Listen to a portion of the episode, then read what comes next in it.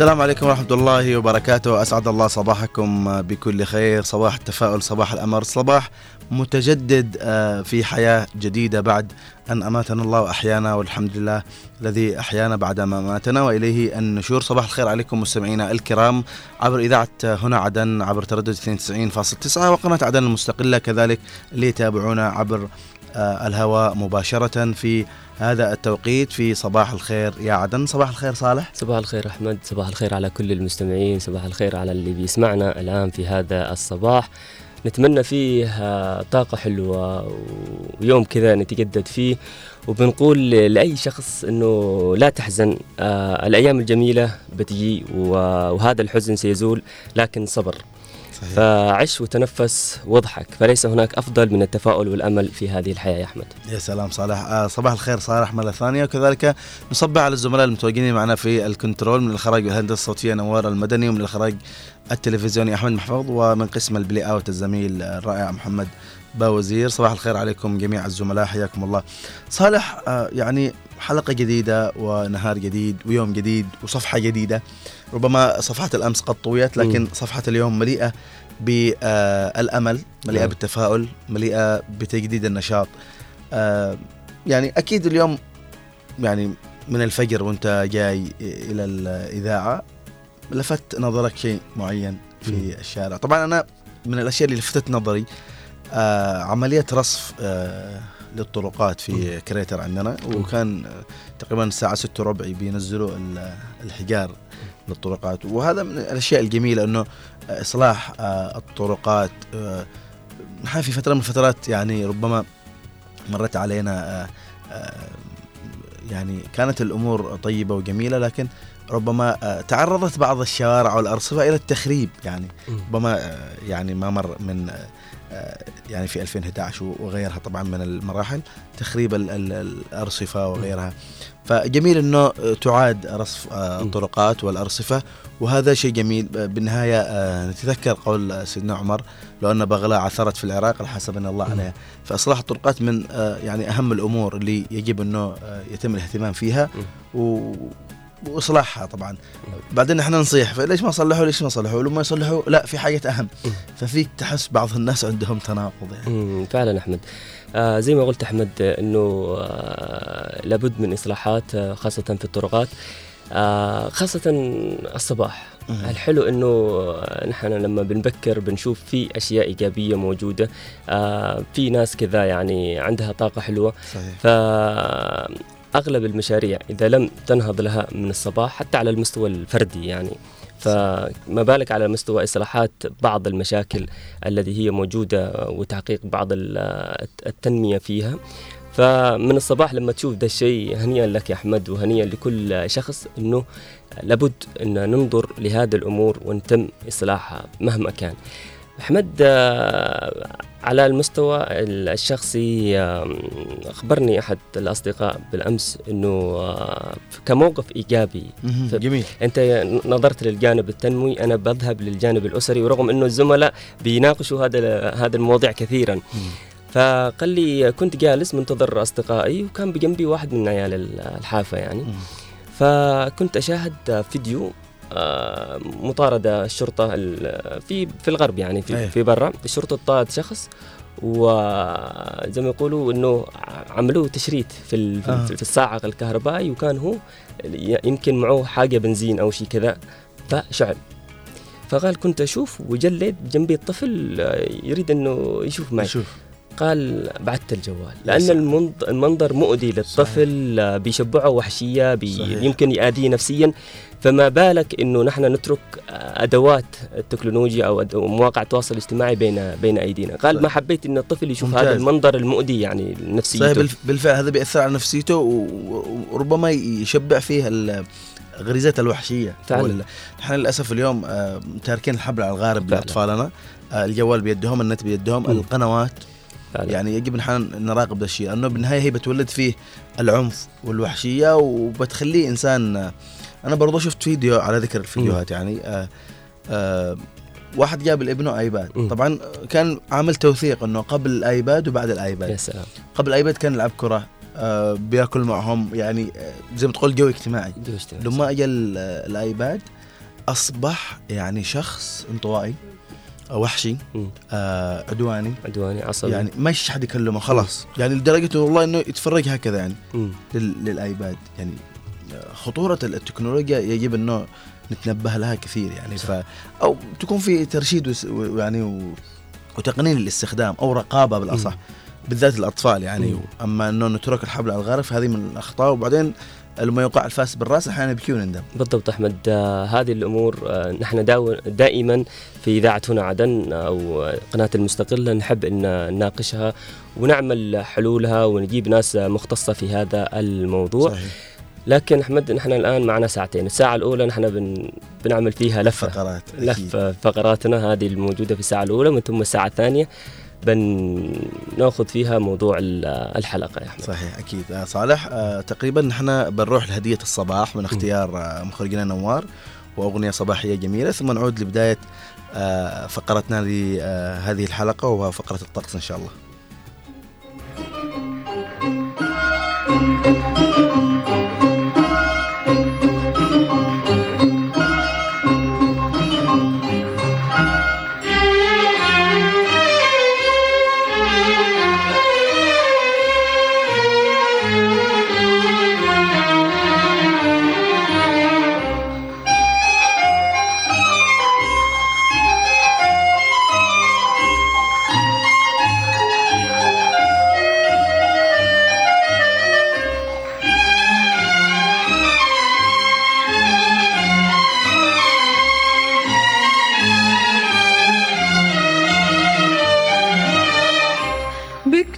اسمك يا حبيبي عالحور العتيق، تكتب اسمي يا حبيبي عرمل الطريق، بكتب اسمك يا حبيبي عالحور العتيق، تكتب اسمي يا حبيبي عرمل الطريق، بكرة بتشتت الدنيا عالقصص المجرحة، بيبقى اسمك يا حبيبي واسمي بينمحى، بيبقى اسمك يا حبيبي واسمي بينمحى.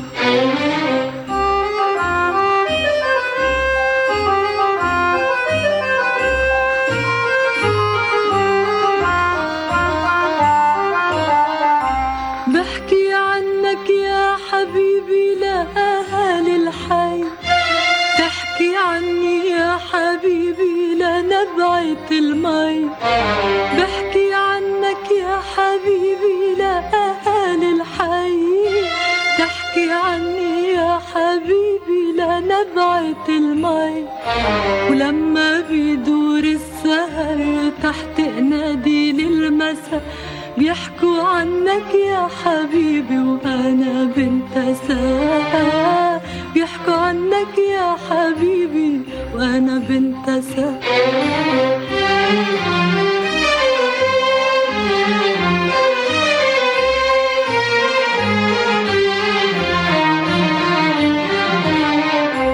وهديتني وردي فرجيتها لأصحابي، خبيتها بكتابي زرعتها على مخدي، هديتك مزهري لكن تداريها، ولا تعتني فيها تضاعت الهدية، وهديتني وردي فرجيتها لأصحابي، خبيتها بكتابي زرعة على مخدي، هديتك مزهري لكن تداريها ولا تعتني فيها تضاعت الهدية، وهديتني وردي فرجيتها لأصحابي، خبيتها بكتابي زرعة على مخدي، هديتك مزهري لكن تداريها ولا تعتني فيها تضاعت الهدية، وبتقلي بتحبني ما بتعرف قديش، ما زالك بتحبني ليش دخلك ليش، بكتب اسمك يا حبيبي عالحور العتيق، تكتب اسمي يا حبيبي عرمل الطريق، بكتب اسمك يا حبيبي عالحور العتيق، تكتب اسمي يا حبيبي عرمل الطريق، وبكرة بتشتت الدنيا عالقصص المجرحة، بيبقى اسمك يا حبيبي واسمي بيمحى، بيبقى اسمك يا حبيبي واسمي بيمحى، واسمي بيمحى، واسمي بيمحى. يا حبيبي سعد صباح.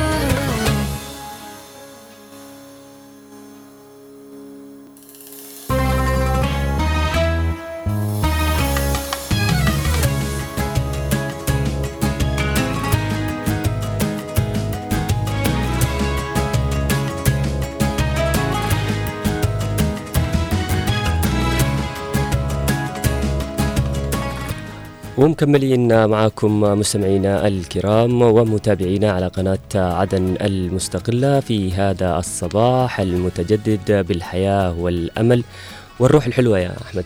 نعم أكيد صالح، ما دام إنه صباح متجدد وروح حلوة بنروح نشوف الأجواء الحلوة في محافظات الجنوب معك يا صالح. أكيد.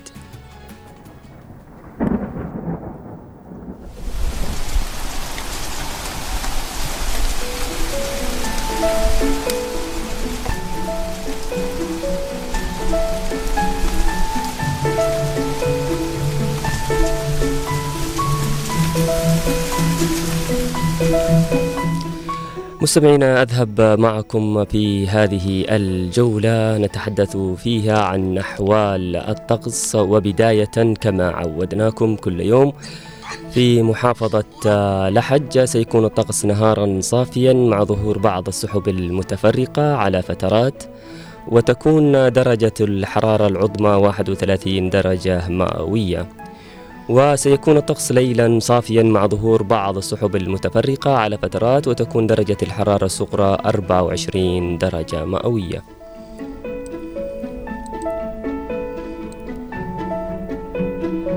أما في بلاد أبين سيكون الطقس نهارا صافيا مع ظهور بعض السحب المتفرقة على فترات، وتكون درجة الحرارة العظمى ثلاثين درجة مئوية، وسيكون الطقس ليلا صافيا مع ظهور بعض السحب المتفرقة على فترات، وتكون درجة الحرارة الصغرى خمسة وعشرين درجة مئوية.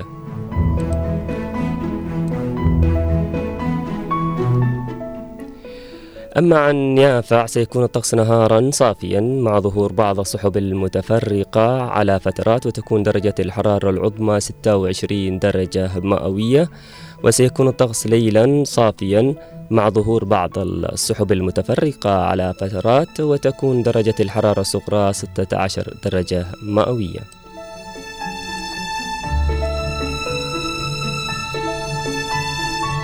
نذهب إياكم الآن إلى الضالع سيكون الطقس نهارا صافيا مع ظهور بعض السحب المتفرقة على فترات، وتكون درجة الحرارة العظمى أربعة وعشرين درجة مئوية، وسيكون الطقس ليلا صافيا مع ظهور بعض السحب المتفرقة على فترات، وتكون درجة الحرارة الصغرى أربعة عشر درجة مئوية.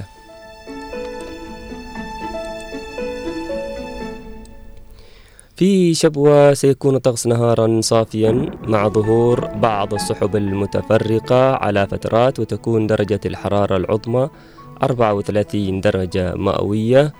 وسيكون الطقس ليلا غائما وتك... غائما جزئيا عفوا، وتكون درجة الحرارة الصغرى اثنين وعشرين درجة مئوية، وهي أعلى بدرجتين من ليلة أمس.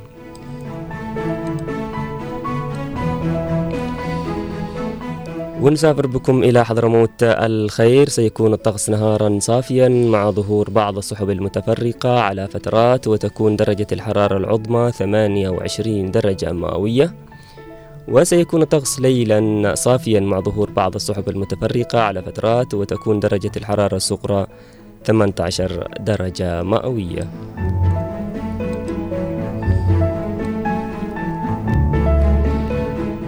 إلى المهرة المتفردة أحمد بلغتها المتميزة، سيكون الطقس نهارا صافيا مع ظهور بعض السحب المتفرقة على فترات، وتكون درجة الحرارة العظمى واحد وثلاثين درجة مئوية. سيكون الطقس ليلا صافيا مع ظهور بعض السحب المتفرقة على فترات، وتكون درجة الحرارة العظمى آه الصغرى عفوا آه ثمانية عشر درجة مئوية. إلى الجمال والطبيعة سقطرى، سيكون الطقس نهارا صافيا مع ظهور بعض السحب المتفرقة على فترات، وتكون درجة الحرارة العظمى تسعة وعشرين درجة مئوية. وسيكون الطقس ليلا صافيا مع ظهور بعض السحب المتفرقة على فترات، وتكون درجة الحرارة الصغرى تسعة عشر درجة مئوية.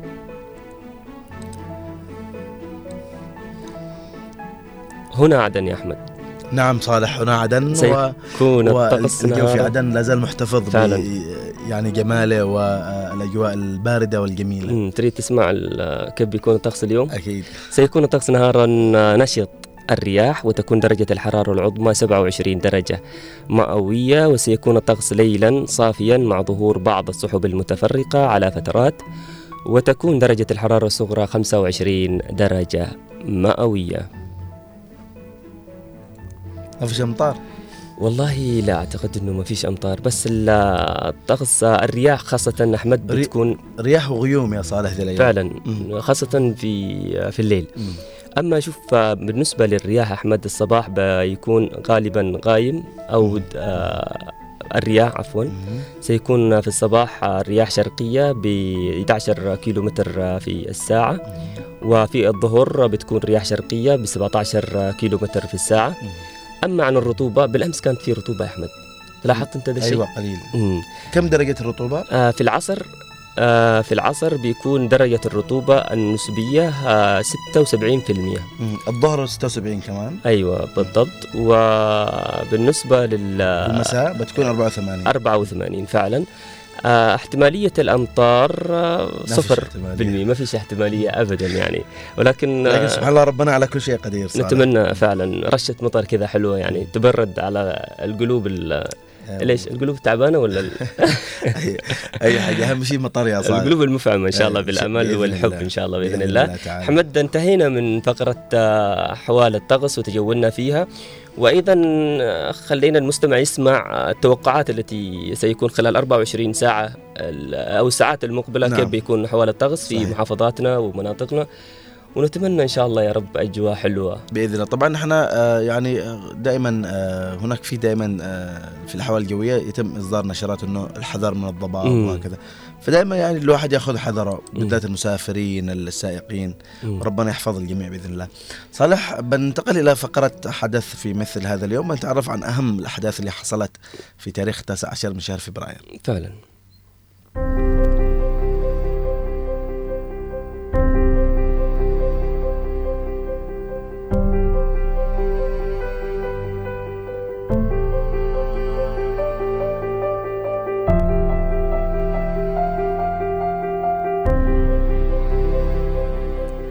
حياكم الله مستمعينا الكرام من جديد. طبعا في حدث في مثل هذا اليوم التاسع عشر من شهر فبراير من عام ستمائة وخمسة وثمانين محمد بن أبي بكر الصديق رضي الله عنه يصل إلى مصر واليا عليها من قبل الخليفة علي بن أبي طالب.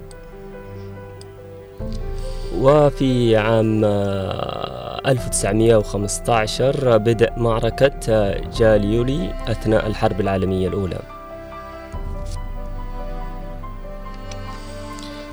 أيضا حدث في مثل هذا اليوم التاسع عشر من شهر فبراير من العام ألف وأربعمئة وواحد وخمسين تتويج محمد الفاتح سلطانا للدولة العثمانية للمرة الثانية، هذا الذي دعا له النبي صلى الله عليه وسلم نعم الجيش جيشها نعم الأمير أميرها، وفتح القسطنطينية طبعا. كمان يا أحمد حدث في مثل هذا اليوم من العام ألف وتسعمئة وتسعة وخمسين الإعلان عن قيام جمهورية قبرص.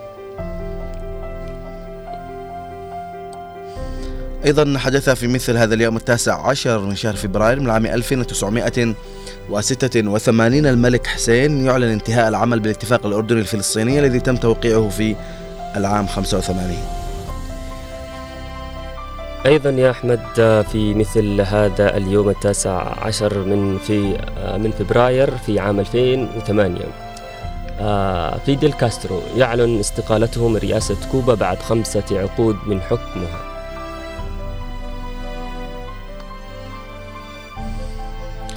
طبعا حدث في مثل هذا اليوم التاسع عشر من شهر فبراير والموضوع متعلق بالتواصل الاجتماعي، طبعا فيسبوك تعلن عن شراء واتساب مقابل ستة عشر إلى تسعة عشر مليار دولار. في عشرين عشرين في مثل هذا اليوم مقتل عشرة أشخاص وإصابة خمسة آخرين بجروح إثر هجوم مسلح قام به ألماني يميني متطرف استهدف مقهيين في مدينة هاناو في ولاية هسن الألمانية قبل أن تعثر عليه الشرطة ميتا في منزله. أنا رجل انتحر يمكن.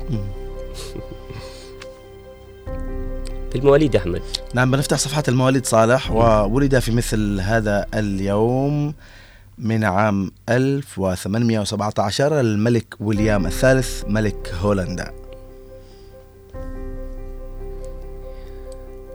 أيضا أحمد في عام ألف وتسعمئة وواحد ولد محمد نجيب رئيس مصر السابق. نعم الرئيس المصري محمد نجيب.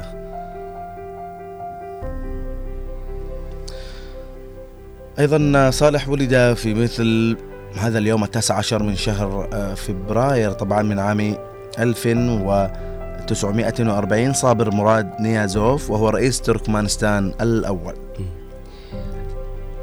أيضا يا أحمد ولد في مثل هذا اليوم من العام ألف وتسعمئة وأربعة وخمسين سقراط، ليس سقراط الفيلسوف وإنما سقراط لاعب كرة قدم برازيلي. أكيد هذا حديث يعني أربعة وخمسين. أيوة أربعة وخمسين نعم. هذا في العهد قبل الميلاد. أكيد قبل الميلاد في عهد اليونانيين. و... طبعا صالح في مثل هذا اليوم التاسع عشر من شهر فبراير من عام ألف وتسعمئة وخمسة وسبعين ولدت موناليزا وهي ممثلة مصرية. أيضا في كرة القدم أحمد عام ألف وتسعمئة وستة وستين إنزو سكيفو لاعب كرة قدم بلجيكي ولد في مثل هذا اليوم.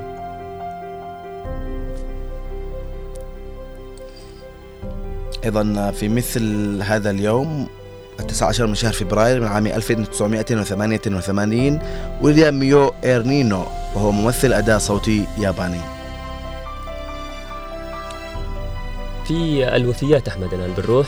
نعم صفحة الوفيات في عام ألف وتسعمئة وتسعة عشر توفي تركي الأول بن عبد العزيز آل سعود أكبر أبناء الملك عبد العزيز.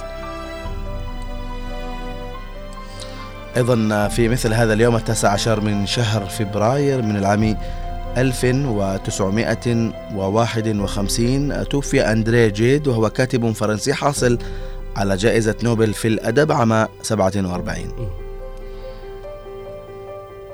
من الأدب إلى الطب في عام ألف وتسعمئة وثمانية وثمانين أندريه توفي أندريه كورنان توفي أندريه كورنان طبيب أمريكي حاصل على جائزة نوبل في الطب عام ألف وتسعمئة وستة وخمسين.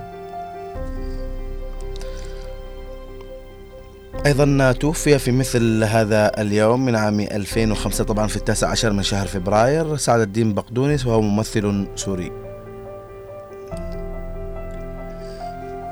في أعياد ومناسبات أحمد نعم، أعياد مناسبات هذا اليوم أول أيام برج الحوت، وكذلك عيد الجيش في المكسيك. طبعا عيد الجيش في المكسيك تسعة عشر من شهر فبراير، ونحن عيد الجيش في الجنوب الأول من شهر سبتمبر. طيب طبعاً. أحمد، بالنسبة إلى أول أيام برج الحوت، تؤمن بالأبراج؟ والله شوف، يعني أنا أشوف أنه يعني إيش يقولوا، كذب المنجمون اللي صدقوا. فهي توقعات طبعا، لكن بالنهايه هو قضاء وقدر، واللي كتبه لك اللي كتبه لك ربك بيصير يعني. ما فبالنهايه توقعات، ما اشوف انه ما ليش اساس من الصحه يعني. بس انا عملت تجربه كذا، قلت بجرب، وضعت في مواقع من المواقع الالكترونيه احمد، وضعت التاريخ ميلادي في اي في اي يوم في اي شهر في اي سنه، فيعطيك البرج مم. البرج اللي أنت من خلال سنة ميلادك أحمد. فكل ما يجيبوا المهتمين في, في الأبراج ميزات هذا البرج، مم. أنت برجك، صفاتك صفاتك حسيت أنها نوعا ما فعلا مشابهة لي تملك، بس نوعا ما كتجربة. طبعا طبعا صالح، معليش لو قطعتك، يعني نحن في فقرة حدث في مثل هذا اليوم، مم. لكن بتحدث عن حدث في عدن يعني. مم. آه للأسف يعني طلعتنا وسائل التواصل الاجتماعي بفيديو آه طلبة يضربوه مدرس، وهذه صراحة يعني مأساة ربما الكل تابعها.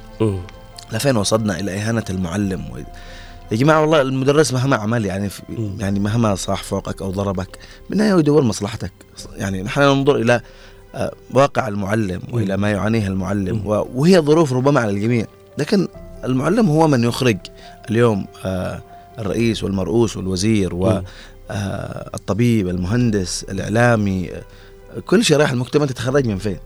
فعندما يهان يعني اليوم ويضرب المعلم، والله وصلنا لقمة من السقوط الأخلاقي والأسف يعني. فحقيقة يجب أن يتم يعني متابعة هذا الموضوع، وأن يتم يعني إقامة عقاب أو فصل أو مش عارف هو تم اتخاذه. وهي دعوة حقيقة لكل الجهات، وزارة التربية والتعليم وزارة التربية والتعليم وكل الجهات المعنية. آه وصلنا يعني لمرحلة خطيرة حقيقة، أنه مدرس يضرب ولا لأي من أسباب. مم. أحمد، آه على ذكر المدرسين والمعلمين في هذا الوضع، هم فعلا يعانون بسبب قلة الراتب الذي لا لا يعمل شيء. كمان إذا مثلا نقول عشان نكون منصفين يا أحمد ويسمعنا الكل، إنه في حالة إنه المعلم تعدى حدوده مع الطالب، يعني تعامل بشكل وحشي، تعامل بشكل شخصني، آه مثلا خرج عن نطاق الأخلاق والقيم، هناك في إدارة، في قانون، في محاسبة، في شرطة، في محكمة، في نيابة. أنا كولي أمر أو كطالب بقدم هذا الشيء. أكيد طبعا، نحن نحن ما نتكلم، بس أنا أتكلم بشكل عام. الفعلة نفسها فعلة خاطئة يعني، تم ضرب يعني. أنا أتذكر مدرس في عندنا في عدن، بدون ذكر الجهات أو المدرسة أو الاسم، م. يعني تعرض للضرب والله العظيم. الآن يعني عنده حالة نفسية كبيرة يعني، والله ترثي وتزعل م. إنه لفين وصلنا م. يعني اليوم يهان مدرس، بكرة يمكن يهان شخص آخر. فالأيام دول، وتلك الأيام دولها بين الناس. اليوم أنت اعتديت، بكرة بيعتدى عليك. م. فيجب أن نتنبه. وصدقنا والله مهما عمل مدرس، ما أعتقدش أنه بتوصل لحاجة كبيرة. أنا يعني ربما يعني أنا أعتقد أنه هكذا، لكن آه يعني بالنهاية آه المدرس عندما يضرب أو عندما يعني يعمل شيء، فأكيد لمصلحة الطالب. عموما ما نخرج عن سياق الحلقة. م. بنعود لفقرة آه حلو الأخبار وأبرز الأخبار في المواقع الإلكترونية. يا حبيبي سعد صباح.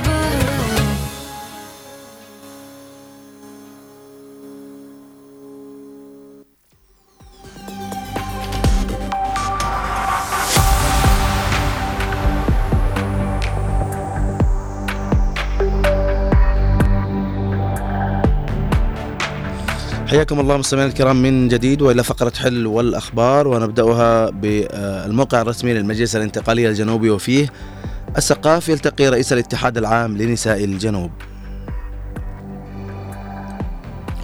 رئيس تنفيذية انتقالية الضالع يتفقد سير امتحانات الفصل الدراسي الثاني بمعهد أمين ناشر للعلوم الصحية بالمحافظة. الكثيري يعقد لقاء بأعضاء الجمعية الوطنية في حضرموت. والكثيري يناقش مع الحكم صالح بن علي النهدي سبل تعزيز وحدة صف أبناء حضرموت. والكثير يلتقي باللجنة النقابية للمعلمين الجنوبيين بحضرموت. وننتقل إلى أربعة مايو، وفيه مصر مقتل مسؤول في وزارة الدفاع اليمنية داخل شقته بالجيزة والأمن يكثف التحريات.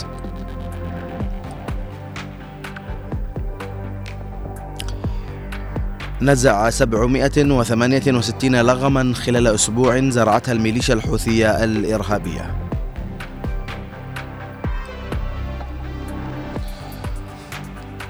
وبحضور القائم بأعمال السفير الروسي جامعة عدن تدشن فعاليات أسبوع الطالب الجامعي الرابع والعشرين في كلية الإعلام.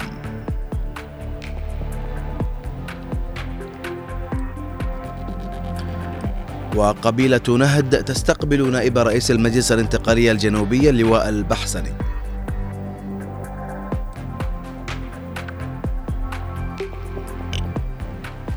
والجعدية ذوات الدولة العميقة ترفض التصحيح وتحمي الفساد.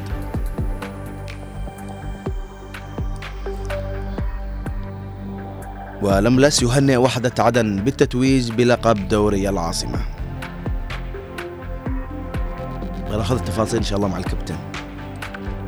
هيئة المرأة تشدد على أهمية إشراك المرأة في الجنوب بمفاوضات السلام والتعيينات الحكومية المقبلة. والمحافظ لملس يوجه باتخاذ إجراءات صارمة في حادثة اعتداء طلاب على معلمهم.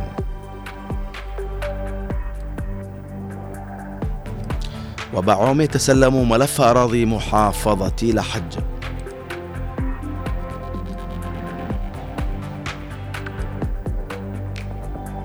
وننتقل إلى عدن تايم، وفيه اللجان المجتمعية في عدن تعد لحصر شامل للمستأجرين والنازحين.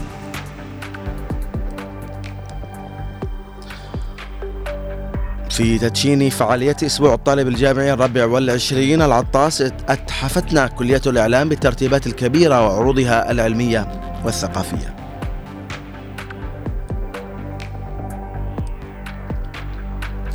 في عدن تايم أيضا استياء واسع في عدن على خلفية فيديو يظهر اعتداء طلاب على معلمهم. وبحث سبل تعزيز وتطوير العلاقات بين جامعة عدن والجامعات الروسية. واجتماع في عدن يشدد على أهمية إشراك المرأة الجنوبية في مفاوضات السلام والتعيينات الحكومية.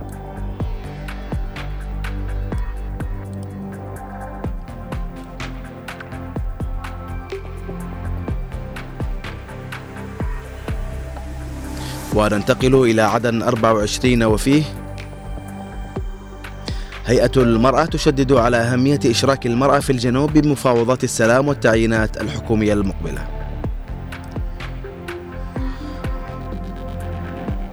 ولملس يؤكد استمرار العمل في مشاريع تحسين المدينة وإبراز وجهها الجمالي والحضاري.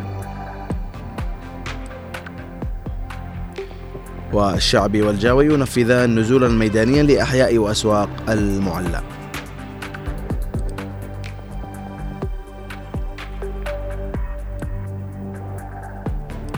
ووزير الدفاع يشهد حفلة تخرج الدفعة الثانية من الكلية الحربية بالعاصمة عدن.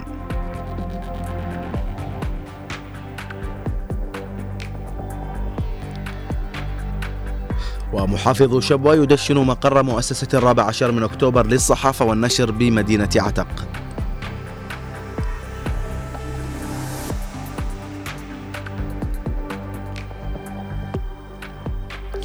ورئيس الوزراء يصدر قرارا بتشكيل لجنة مناقصات شراء وقود محطات توليد الكهرباء.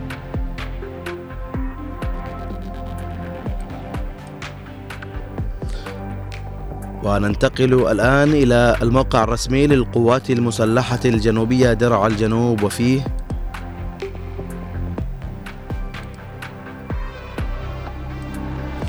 بدعم من دولة الإمارات شرطة محافظة شبوة تستلم تجهيزات حديثة لمراكزها الأمنية. ووزير الدفاع يشهد حفل تخرج الدفعة الثانية من الكلية الحربية بالعاصمة عدن.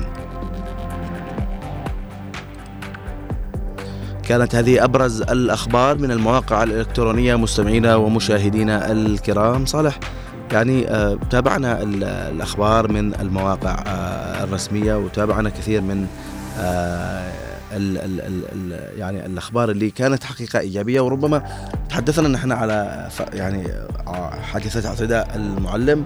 ربما هناك تحرك حكومي من قبل محافظة المجلس وقد وجه ب يعني تحريك الملف. كل الشكر والتقدير للمحافظ، وإن شاء الله نتابع أكثر حيثيات هذه الحادثة. بالضبط أحمد. كمان كمان يا أحمد لفت نظري خبر إشراك المرأة الجنوبية في عمليات السلام، أيضا افتتاح فرع لصحيفة أربعة عشر أكتوبر في مدينة عتق. نعم. أيضا هذه الأخبار هي أخبار إيجابية، وكمان عقد الشراكة جامعة عدن تعقد الشراكة مع جامعة روسية, روسية بحيث يصب في مصلحة الإعلام، أقصد التعليم الجامعي صحيح. الذي ربما الدراسة العليا صحيح فعلا. فهذا من الأخبار اللي لفتتني صراحة وإيجابية جدا. نعم. تذكر أسبوع الطالب الجامعي صالح في الجامعة؟ يا سلام والله، يعني ذكرونا أيام الدراسة وأيام جميلة جدا كانت فعلا. طبعا صالح يعني أبرز الأخبار كانت نوعا ما إيجابية، م. وحقيقة هناك تحرك أيضا من محافظة المجلس في يعني إظهار الوجه الجمالي للمدينة، خصوصا أنه هناك في تحرك على الأرض. نحن ذكرنا في بداية الحلقة الرصف أيضا اللي يحصل في كثير من المديريات، وكل التحية لكل من يبذل هذه الجهود، وكل التحية لكل من يحاول تحسين ويشتغل ويعمل على الأرض بجدية ونشاط لإظهار المظهر الحضاري للمدينة. نوار طبعا بنواصل صالح مع مخرجنا ومع المستمعين فقراتنا لهذا اليوم. تعرفنا على أخبار الطقس وتعرفنا على حدث في مثل هذا اليوم وحلو الأخبار، وأخذنا أبرز الأخبار الإيجابية. طبعا في في خبر صالح بس عشان ما أنسى، أنه وزير الدفاع يشهد حفل تخرج الدفعة الثانية من الكلية الحربية. ربما يعني وهذا من الأشياء الإيجابية، أنه بدأت تتحرك في العاصمة عدن الكليات الحربية بعد توقفها لسنوات طبعا منذ أربعة وتسعين، وهذه أشياء إيجابية جميلة جدا، أنه نبدأ نتحرك يعني يعني نتحرك إزاء هذا الموضوع. صالح معنا صالح فقرة الآن. أخرى من بريد اليوم. طبعا بريد اليوم فعلا أحمد مع أسامة جريدان من وادي حضرموت. صباح الخير أسامة. وصباح الخير عليكم جميعا وعلى كل الله المستمعين عبر إذاعتنا الجميلة هنا عدن. كيف الصباحات اليوم في الوادي يا أسامة؟ طبعا كالعادة دائما مديريات وادي حضرموت تمتاز بشديدة البرودة في هذا الشتاء، آه ولكن كانت في الفترة الأخيرة آه نوعا ما استقرار في الجو، كان الجو معتدل آه ما بين حين وآخر، بالإضافة أنه هناك آه تشكل آه في السماء آه سحب ركابية والذي تبشر آه بهطول أمطار ما بين حين وآخر، وخصوصا آه في المناطق الصحراوية التي هي دائما تمتاز آه بهذه الأجواء الماطرة والأجواء الشتوية. آه بالإضافة أنه هنا أيضا المدن مدن الوادي آه التي دائما هي تمتاز بالزراعة والمحصول الزراعي، هذه المناطق التي آه تعتاد في وقت الشتاء زيادة حدة البرودة، مما يحتم آه على أبناء هذه المناطق ممارسة آه العادات الشتوية التي تجي من الحد من آه آه زيادة آه هذه البرودة، وأيضا آه حمايتهم من الأمراض كي آه مثل أمراض نزلة البرد، وأيضا أمراض الجلطات الدماغية التي آه تكثر في هذا الشتاء آه وخصوصا في كبار آه السن. آه الحمد لله اليوم أصبح أبناء وادي حضرموت بمختلف آه مناطقهم وأيضا آه المناطق الصحراوية لديهم الوعي الكافي في مجابهة آه مراحل آه الشتاء والنجوم المتقلبة آه التي تقع ما بين حين وآخر، استقرار نوعا ما واشتداد نوعا ما في آه البرودة. جميل هذا الاستعداد آه والتكاتف آه حول تقلبات الأجواء لدى أبناء آه وادي حضرموت. آه أسامة تحدثت معنا عن الأجواء، الآن نذهب إلى الأخبار الحلوة والإيجابية والتنموية والمشاريع، يا ريت تطلعنا عليها يا أسامة. آه بكل تأكيد آه زميلي آه يعني أسبوع حافل ومليء جدا بالفعاليات والأنشطة وأيضا المبادرات والمشاريع آه الذي امتازت بها خلال هذا الأسبوع بعض مناطق آه مديريات آه حضرموت، ولعلنا نسلط الضوء على حاضرة الوادي مدينة آه سيئون لبعض الأنشطة والفعاليات، ونذكر أهمها هو اهتمام آه المجلس الانتقالي الجنوبي بقيادة الرئيس القائد عدروس آه بن قاسم الزبيدي للجانب الرياضي الذي هو اليوم آه اصبح يعني آه ركيزه جدا على مستوى مديريات آه وادي حضرموت من خلال اقامه آه البطولات وايضا الانشطه الرياضيه الكثير منها، وخصوصا ما يتعلق بكره القدم وايضا كره السله وغيرها من الالعاب الرياضيه آه الذي اليوم اصبح المجلس الانتقالي آه والمتمثل بالهيئه التنفيذيه المساعده للمجلس الانتقالي الجنوبي بمديريه او آه لشؤون مديريات وادي وصحراء حضرموت وبالخصوص اداره الشباب آه والرياضه، والذي هي اليوم اصبحت يعني تنظم العديد من الأنشطة لاحتواء الشباب الرياضي آه وسط المجتمع، وما لها حاجة أهمية، وخصوصا الشباب اليوم يعني آه أصبح جل اهتمامهم بالجانب الرياضي وأيضا الجانب آه الثقافي والاجتماعي، وكل هذه الأنشطة اليوم أصبح المجلس الانتقالي له دور كبير في رعايتها وأيضا آه في اهتمامها، وأيضا من آه اكتساب العديد من الشخصيات الاجتماعية والرياضية من خلال إقامة هذه الفعاليات وأيضا هذه الأنشطة الرياضية على مختلف آه مديريات آه وادي حضرموت، وكان أبرزها يوم الأمس من إقامة آه كأس سوبر المحبة والأخاء الذي نظمته إدارة الشباب والرياضة بالهيئة التنفيذية المساعدة للمجلس الانتقالي لشؤون مديريات الوادي والصحراء، وكانت يعني مباراة آه حماسية شهدتها ملعب منشأة نادي الاتحاد، وكانت آه اللقاء جميل جدا ما بين نادي نادي الاتحاد بحضرموت وأيضا آه آه نادي آه شباب القطن، حيث توج بكأس السوبر هذا نادي القطن نادي شباب القطن، وكانت يعني احتفالية جميلة جدا وكان إشادة واسعة من قبل الجمهور وأيضا من قبل الناديين وأيضا من قبل جميع الفرق الرياضية والشخصيات الرياضية للاهتمام بالمجلس الانتقالي ودعمه اللامحدود للجانب الرياضي الذي هو اليوم يعطي مساحة واسعة لخلق يعني بيئة رياضية نظيفة خالية من خالية من التظاهرات الدخيلة التي أصبح المحتل اليمني اليوم في وادي حضرموت يغرزها بشكل عام ما بين الفئات العمرية في الشباب، لكن من خلال هذه الأنشطة تم إحتواء هؤلاء الشباب وهؤلاء الشخصيات الاجتماعية والرياضية من خلال دعم المجلس الانتقالي من خلال دعم المجلس الانتقالي للشؤون الرياضية. هذا بالنسبة للجانب الرياضي. دعنا أستاذي نبحر في مجال المبادرات الخيرية التي دائما أبناء وادي حضرموت هم السباقين لفعل هذه المبادرات الخيرية، وعلنا نتركز إلى أهم وأجمل مبادرة قد انطلقت على مستوى وادي حضرموت من خلال رعاية خمس أسر وفق معايير محددة وأيضا وفق تزكية من أبطال الحارات وأيضا من الشخصيات المعروفة، ويتم الاهتمام من خلال هذا الإسهام من خلال يعني توزيع المعونات وأيضا السلال الغذائية وأيضا يعني تسديد الديون، والأهم من ذلك هو اعتماد مشروع ذاتي تكمل من احتياجات هذه الأسرة وتساعد على دخلها خلال السنة خلال يعني السنوات القادمة التي ستعود نفعها أيضا أن تكون الأسرة مكتفية ذاتيا من الاحتياجات، وهذا هي أهم المبادرة، أنه يعني رغم يعني المعاناة ورغم الظروف ورغم المعيشات الصعبة التي تحتم اليوم في مناطق أو محافظات الجنوب بشكل عام، من خلال هذه المبادرة اليوم يعني أصبح ملتقى فينا الخير الشباب المتطوعين في هذه الملتقى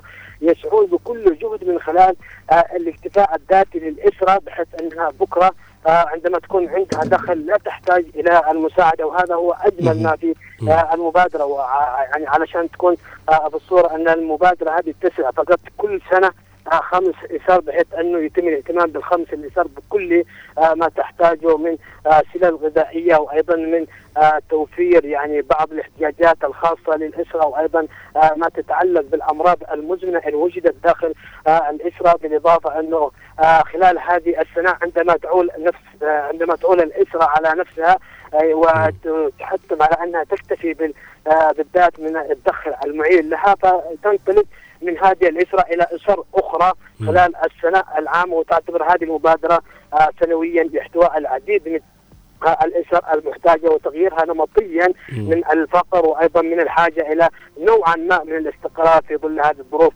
المعيشية الصعبة. هذا في الجانب المبادرات. دعنا زميلي أيضا إذا إسأنا موقفنا تتطرق إلى المشاريع التنموية الذي اليوم تسهر بها مدن ومناطق حضرموت، ولعلنا نسلط الضوء على أهم المشاريع الذي اليوم أصبح لدى المجتمع المدني أو المنظمات المجتمع المدني ركيزة في دعمها ورعاية هذه المشاريع التنموية وبناء البنية التحتية الذي يعني هم مشت من قبل الجهات المعنية سواء كان في السلطة أو في القوى اليمنية المحتلة على هو على ما هو على ما هو تخريب كل شيء جميل في البلد. ولكن كبداية جديدة يعني هذه المشاريع التي سلطت الضوء على الطرقات الرئيسية على مداخل المدينة وأيضا وسط مدينة سيئون من خلال إعادة سلفتها وأيضا توسيعها بشكل واسع لما تحتاجه المجتمع فوق وفق المساحة وأيضا وفق تعداد السكان، بالإضافة أنه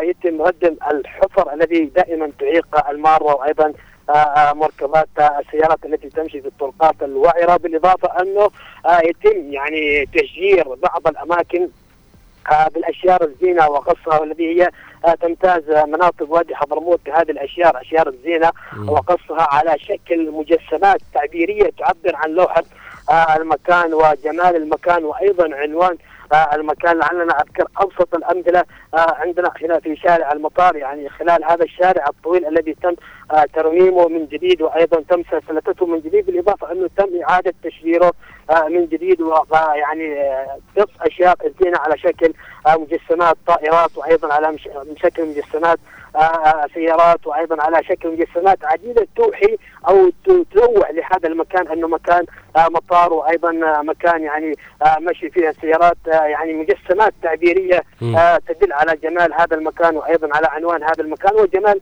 المدينة كاملة بشكل عام، والذي تعطي الروح الجميلة لكل زائري هذه المدينة مدينة سيئون.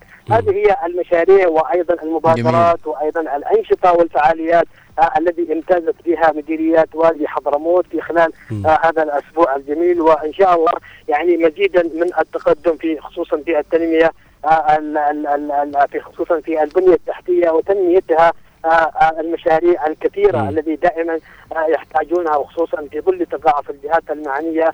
يعني نشيد بهذه المبادرات وهذه المشاريع التي ترعاها منظمات المجتمع المدني لخلق بيئة جميلة جدا في ظل الصراعات والحروب التي تحتم على المواطنين أن ينعكسوا من الأجواء الإيجابية إلى الأجواء السلبية، ولكن نقول الحمد لله السلامة لكل الجميع من خلال هذه المشاريع التي تعطي روح انعكاسات جميلة من خلال تنمية هذه المشاريع وأيضا استحارها في البلد. نعم أسامة، نعم جميل. أو سميك اليوم مراسل الخير والأجواء الحلوة من وادي حضرموت أسامة.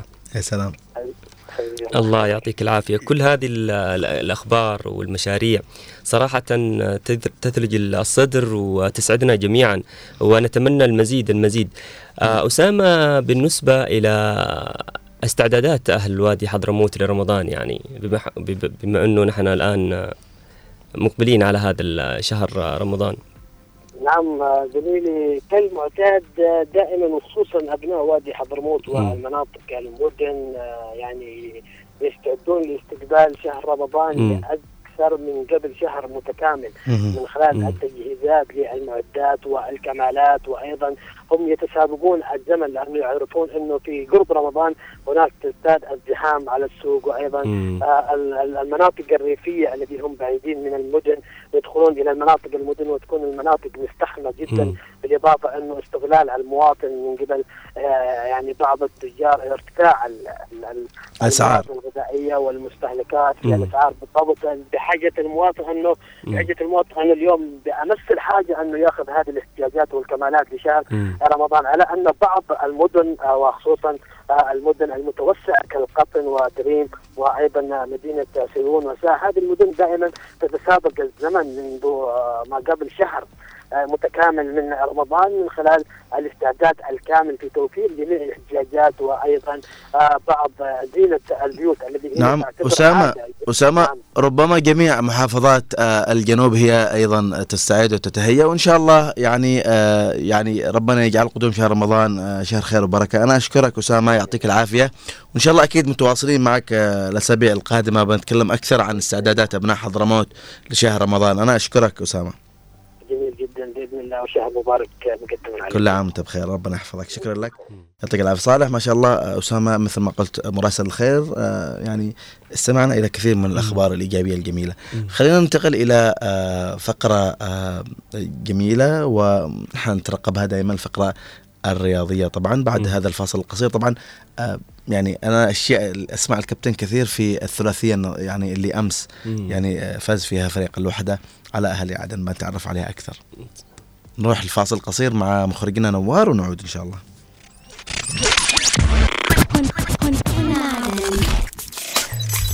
هنا عدن اف ام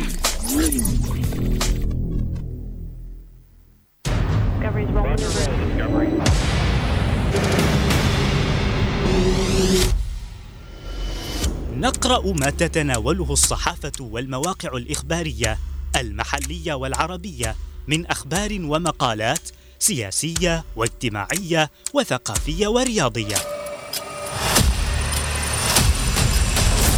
لا تتفرقوا على الشعب هذا، ذليتوا، لا تذلوا، شعب عظيم. أنا على هذا الوضع أنشق على ثلاثة إيتام، ثلاثة إيتام تعال. لا إمكانية معانا، لا راتب زي ما الدولة، لا أسعار. عبرت تنفيذية انتقال العاصمة عدن، عقدت هيئة المرأة كانت ميليشيات الحوثي الإرهابية قصفا عشوائيا. نهبط الآن سويا ضمن النشرة إلى الملف الرياضي. كنترول وكرة، يا الله، والهدف الأول انفجار جماهيري. نواكب فيها كل المستجدات وننقلها لكم في برنامج زاوية الصحافة. زاوية الصحافة من السبت للخميس الثاني عشر والنصف ظهرا. جولة يا حبيبي سعد صباح.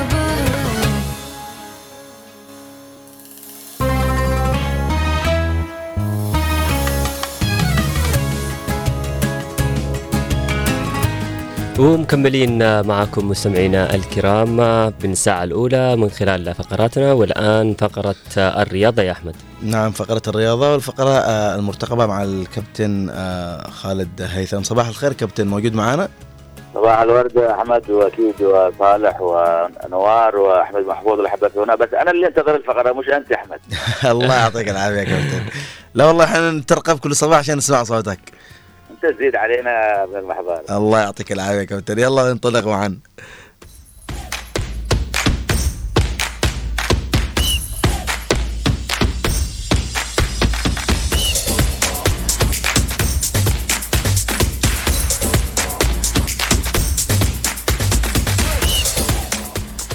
أهلا بك كابتن خالد من جديد، ونبدأها كالمعتاد بمساحة الوفاء. نعم أحمد، أكيد نجد لكم الصباح ولمن استمع الفقرة الرياضية اليوم بمساحة الوفاء. عبدو علي أحمد أستاذ ونجم وشخصية وموسوعة وأيضا مرجعية، وبالتالي في الذكرى الثامنة عشر للحين هذا الاسم نتحدث بإسهاب، باعتبار أنه هذا الرجل كان الرياضي الأول والشامل في عدن والجنوب. مارس كرة القدم، ألعاب القوى، الهوكي وأشياء كثيرة. أيضا تحكيم كرة القدم، كان سكرتير الجمعية الرياضية العدنية، أشرف على ما يقارب أربعة وستين فريق في عدن، وبالتالي هذا الاسم حقيقة ما زال ما زال يعني حاضر في أذهان الناس الذين كمان عرفوه أو الذين تابعوا مشواره. وبالتالي يكفي أن نتحدث أنه هذا الاسم قدم للرياضة العدنية خمسة أسماء من الشخصيات العدنية، أيضا الفقيد عبد الله عبدو علي كمدرب، عصام، فيصل ومحمد وطارق، بمعنى أن نتحدث حقيقة عن اسم جميل كان مرجعية حوار رياضي متعدد مثقف جميل. ما ما تحدثت عن هذا الاسم لن أوفي حقه، لكن احنا هكذا قرأنا كثير من الأشياء عن هذا الإنسان عبدو علي أحمد. موسوعة التزمت لدور طويل منذ طبعا قبل الاستقلال، وبالتالي احنا نتحدث ليس عن رجل ولكن نتحدث عن حقبة رياضية جميلة امتدت تحت لواء هذا الاسم الجميل الذي أعطى أعطى بقديم الجماليات من بوابة عدن التي كانت تحتضن الثقافات المتعددة، أيضا تحتضن الحوار المجتمعي، تحتضن أخلاقيات الناس، كل هذه الأشياء كان يعبر عنها الراحل طبعا عبدو علي أحمد أبو محمد رحمة الله عليه، خمسة أبناء رياضيين وهو أيضا كان رياضي. إذا نحن نتحدث عن عائلة حقيقة منحت الجمال والتعدد في الأدوار لهذه المدينة عدن كعاصمة للجنوب، وبالتالي نحن سعداء اليوم أنه ما بعد ثمانية عشر عام على رحيل الأستاذ عبدو علي أحمد نتحدث عنه بإسهاب بجمال بفخر أيضا، لأنه هذا الرجل حديث متصل بالرياضة منذ أن بدأ طبعا هنا في عدن وامتدت لتكون يعني حوار عريق مع الأمجاد مع الألوان مع الأندية. طبعا مثل ما قلت لك الحديث عن هذا الرجل طويل، لكن أنا أكيد أختصر أقول ليرحم الله الفقيد الراحل قبل ثمانية عشر عام من يوم تسعة عشر فبراير ألفين وستة الراحل الكبير عبدو علي أحمد عليه رحمة الله. كابتن يعني أمس طبعا اختم دوري عدن الممتاز بثلاثية أهلت وحدة عدن، يعني كانت يعني نعم. تعطينا لمحة عن ختام الدوري. المباراة المباراة كانت مجرد تكريم، الوحدة كان قد تود من الجولة السابعة من الإياب، الوحدة تسع انتصارات في دور الإياب لم يخسر أي نقطة، الوحدة بطل باستحقاق. لكن الشيء الأهم أنه نحن في عدن نمتلك قدرة أنه نقدم ال المشاهد والأحداث الكبرى من بوابة التاريخ الذي نمتلكه نحن هنا في عدن، وبالتالي ملعب الحويشي بما يمثله طبعا من قيمة من تاريخ من إرث من روحانية كان هو مسرح الحدث لختام دوري عدن الممتاز. كرم الأبطال أيضا فازوا أمس في آخر مواجهة على أهلي عدن بثلاثية نظيفة، وبالتالي نتحدث عن حكاية جميلة كتبنا عناوين الختام فيها أيضا بجمال بتألق بجمع كبير ما بين الجمهور والشخصيات والأندية والألوان وحتى الصغار والكبار والشيوخ، وبالتالي نحن لدينا القدرة هكذا أقول أنه نحن في عدن أنه نصنع النجاح قبل أن تنطلق البطولة. لماذا؟ لأنه نحن نمتلك الأدوات التي ترتبط بقيمة أن نكون في مساحة مثقفة مع الأحداث الرياضية، وبالتالي نحن نبارك مجددا لوحدة عدن، نبارك لتلال الوصافة، نبارك للروضة الثالث، نبارك لصلاح الشبيبي أفضل مدرب، عادل عباس أيضا أفضل آه لاعب في البطولة، أيضا حارس مرمى الوحدة أيضا هروش هو أفضل حارس مرمى في البطولة. معطيات كثيرة أيضا تمت في الحدث. نحن نبارك الختام في المقام الأول، ثم نبارك لوحدة عدن ونبارك نجاح البطولة. شكرا للأستاذ أحمد حامد الملس، شكرا لدائرة الشباب والرياضة اتحاد كرة القدم في عدن، مكتب الشباب والرياضة أيضا، ولا ننسى أيضا الداعم للبطولة بنك البسيري كرأس مال جنوبي هكذا يمنح الشباب كثير من العطاءات. نتحدث إذن عن حديث طويل لكن نحن نختصر، ختمنا مشهد نبارك لأنفسنا في عدن والجنوب هذا النجاح الباهر لدوري عدن الممتاز. آه كابتن الآن نذهب عربيا ومع أكثر دوري تفاعلا ومتابعة الدوري السعودي، تطلعنا عن مباراة الهلال مع الرايد وأيضا الاتحاد مع الرياض. نعم، يعني عندما نتحدث عن فوز الهلال وفوز الاتحاد نتحدث عن فوز الهلال لأنه الهلال ما زال لديه الأدوات أن يحقق الانتصارات التوالية. اليوم الهلال يواصل الفوز، أمس فاز حقيقة بثلاثة لواحد، حاملة طبعا توقيع متروفيتش ثنائية ثلاثة وتسعة وعشرين وأيضا كوليبالي، وبالتالي إذا نتحدث عن قدرة هذا النادي الأزرق الذي يتصدر بأريحية بفارق النقاط طبعا السبع. وبالتالي كرة القدم في الدوري السعودي صالح جميلة، الهلال يتفوق على الجميع. الهلال م. ينتظر من ممكن أن يكون نزل الأهلي على واقع المنافسات في الدوري السعودي.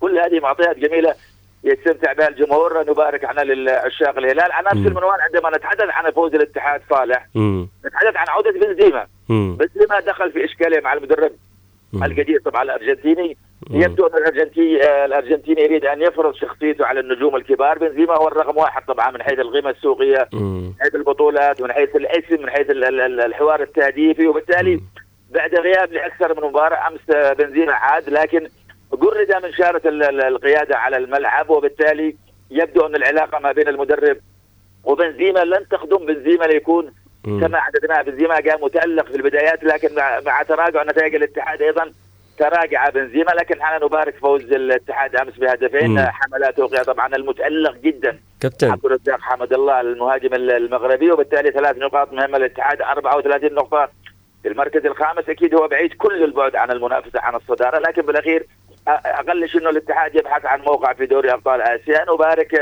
الانتصار واكيد لنا معطيات قادمه للدوري. كابتن بالنسبه الى الدوري الانجليزي، مانشستر مانشستر يونايتد امس ضيفا على ملعب لوتون تاون، وهو من الملاعب الصعبه في الدوري الانجليزي الذي يمتاز بصغر مساحته، ويكون دائما الخصم او الضيف يكون يواجه جمهور وملعب صغير، فيواجه صعوبه جدا في في بعض النتائج، خاصه كما شاهدنا في في مباراه ليفربول لما تعادل. نعم صالح، معظم معظم الملاعب الانجليزيه تاتي من نفس الاطار اللي تكلمت عليه، وهو انه الجماهير كانهم جزء من الارضيه الملعب، ليس هناك الا امتار يعني، وهذا النظام هكذا في الدوري الانجليزي. ربما يعطون الجمهور افضليه للاقتراب من الملعب ومشاهده المباراه، باعتبار انه كره القدم الانجليزيه حاله خاصه على خارطه الرياضه العالميه. م. مثل ما قلت انت فعلا اليونايتد حل ضيفا على لوتون تاون، لكن حقق اهم ما في المباراه وهو الثلاث النقاط بهدفين، طبعا رامسون هولند الذي سجل هدفين مبكرين طبعا، وبالتالي منح مان يونايتد ثلاث نقاط مهمه. يونايتد يتحسن هكذا نوعا ما باعتبار انه يحقق فوز رابع على التوالي، أربعة وأربعين نقطه، يعني يقترب من مواقع الاربعه الكبار، لكن آه يبدو انه تينهانج في محطه مختلفه عما سبقتها. مثل ما قلت يونايتد لم يحقق اربع انتصارات متتاليه على مر الفترات الماضيه، وبالتالي مم. فوز مهم اكيد لتينهانج واليونايتد. نتابع المعطيات في الدوري الانجليزي في الايام القادمه. فعلا يا كابتن، هناك الكثير من التفاصيل والاخبار معنا في الفقره الرياضيه. يا ريت كذا بشكل سريع كابتن نتكلم عن ريال مدريد وسقوطه في فخ التعادل. ريال مدريد وسقوطه في فخ التعادل. ريال مدريد امس سقط في فخ التعادل.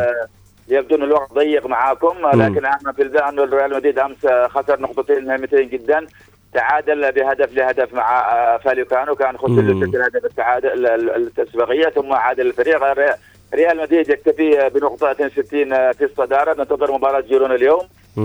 في إيطاليا أمس أيضا فاجأ الجميع وخسر أمام مضيفه مونزا بأربعة لهدفين. ميلان في الوقت الذي الكل انتظر أن يذهب إلى المركز الثاني يعني يتفوق على ليفنتوس، أمس تعادل أو بالأصح خسر بأربعة إلى اثنين أمام فريق يعتبر من المغمورين طبعا مونزا، لكن كرة القدم عطاء. في ألمانيا أيضا بايرن ميونخ محير صالح، خسر المرة الثانية على التوالي، يبدو أن العلاقة مع المدرب طبعا توخيل لن تدوم، ربما في اليوم أو الغد نشاهد قرارات أخرى، لأنه لم نعتاد بايرن ميونخ بهذا الضعف، يخسر أمام الصغير والكبير. بايرن ميونخ يبتعد إذن عن المركز في الثاني طبعا بخمسين نقطة، وكأنه يفتح المجال لبايرن ليفركوزن للذهاب إلى البوندسليغا بثمان نقاط في فارق الصدارة. اليوم لدينا في مباريات اليوم لدينا في الدوري الإنجليزي ختام الجولة في الحادي عشر إيفرتون كريستال بالاس.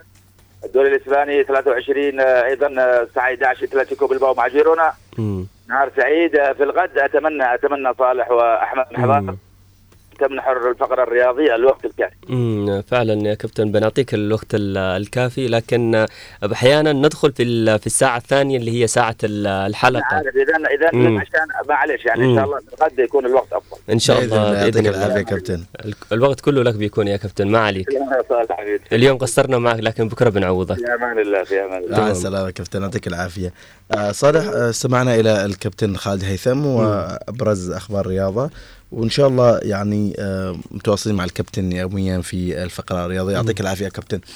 آه صالح، يعني آه اليوم موضوع مهم، ربما مع ال ال الانتشار ال ال يعني آه أو برودة الجو والشتاء، تنتشر م. كثير من آه الأمراض، ومن أهم هذه الأمراض طبعا آه اللي بنتكلم اليوم عن موضوع حلقتنا، أسباب م. انتشار الحميات. م.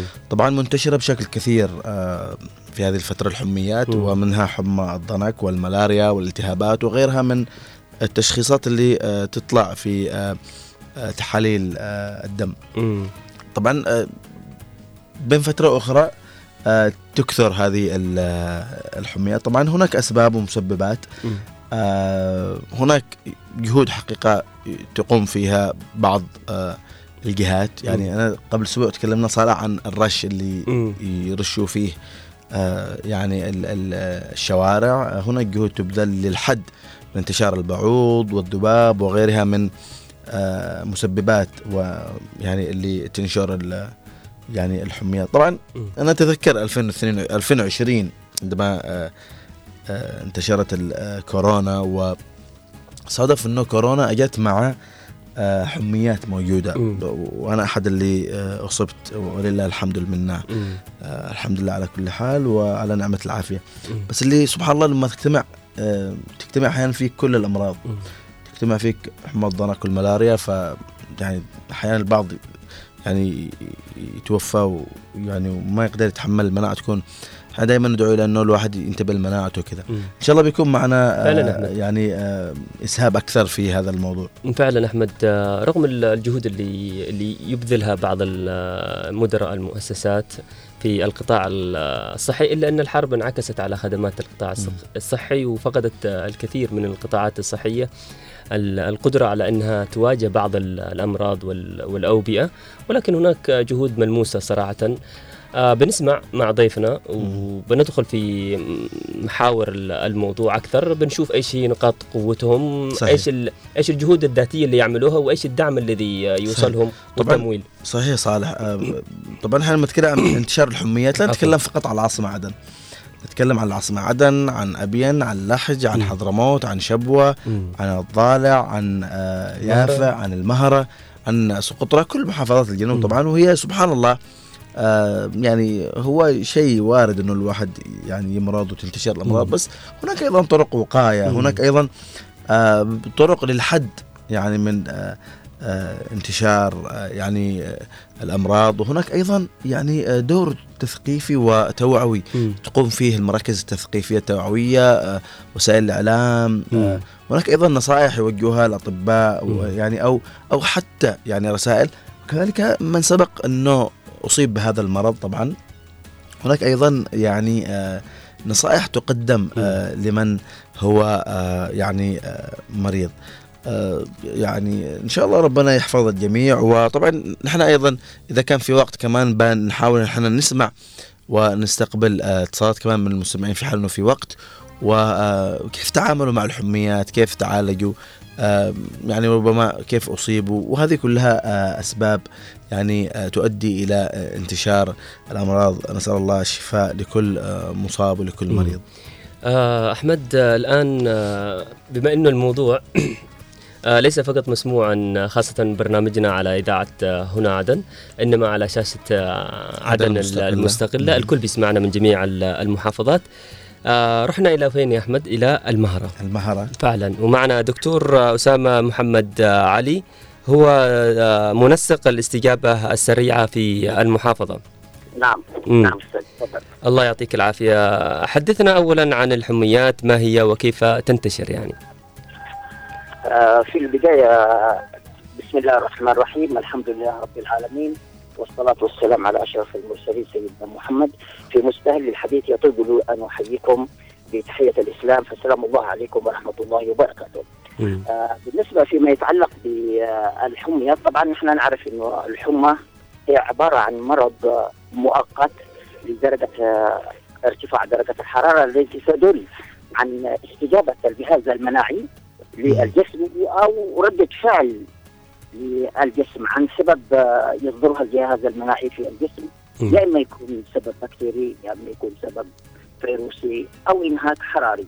طبعا بالإضافة إلى هناك أمراض أخرى مثل ورم سرطاني بعد الأدوية التي خاصة للأمراض المزمنة مثل نوبة الصرع، الفيتوتين، ممكن يرفع درجة الحرارة. بالإضافة إلى ارتفاع أيضا ضغط الدم، والأدوية مثل الدوبا أيضا ممكن يسبب هذا الم... طبعا احنا متعلق المتعلق بارتفاع درجة الحرارة للأطفال، خاصة هناك في فئات عمرية خاصة.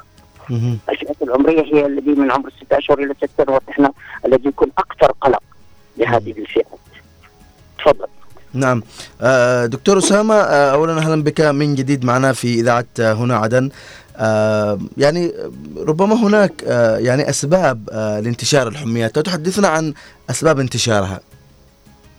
آه طبعا وفق آه المسبب، طبعا يا إما يكون كما سبقت وأسلفت سابقا إنه ممكن يكون السبب يعني يكون بكتيري أو ممكن يكون سبب فيروسي. طبعا آه آه الشيء المسلم ممكن يكون السبب يعني مباشر، الانتقال يعني مباشر او غير مباشر، طبعا مباشر عبر الردعات او السؤال او العطف. ونحن نعرف انه الفيروس مثلا الحصبه فور اكزامبل آه طبعا هو بينتقل عبر الهواء. مم. بالاضافه الى المتفطره، البكتيريا المتفطره مثل بكتيريا السل ايضا بتنتقل عبر الهواء، لهذا يعني ممكن يكون هذا السبب المباشر. الغير مباشر بالنسبه لغير مباشر ممكن ينتقل عبر الادوات، الاسطح. ونحن نعرف انه الفيروسات بتبقى لمده اسبوعين عفوا لمده ساعتين آه بعد مثلا العطس، بعد الرداد، عند الملامسه ينتقل من الشخص المصاب الى الشخص السليم. بالاضافه تنتقل ايضا آه هذه الاشياء عبر لمس الفضلات او القوارض المصابه بالعدوى او عن طريق العائل الوسيط او النواقل ايضا ممكن الذي بتسبب هذه انتشار العدوى. آه دكتور، ما هي الفئه العمريه المعرضه اكثر للحميات؟ يعني طبعا الفئه العمريه هي طبعا الاطفال مم. بشكل عام، وخاصه الفئه العمريه التي هي اقل من خمس سنوات. الفئه العمريه هي الاكثر عرضه لهذه الحميات. نعم دكتور. مم.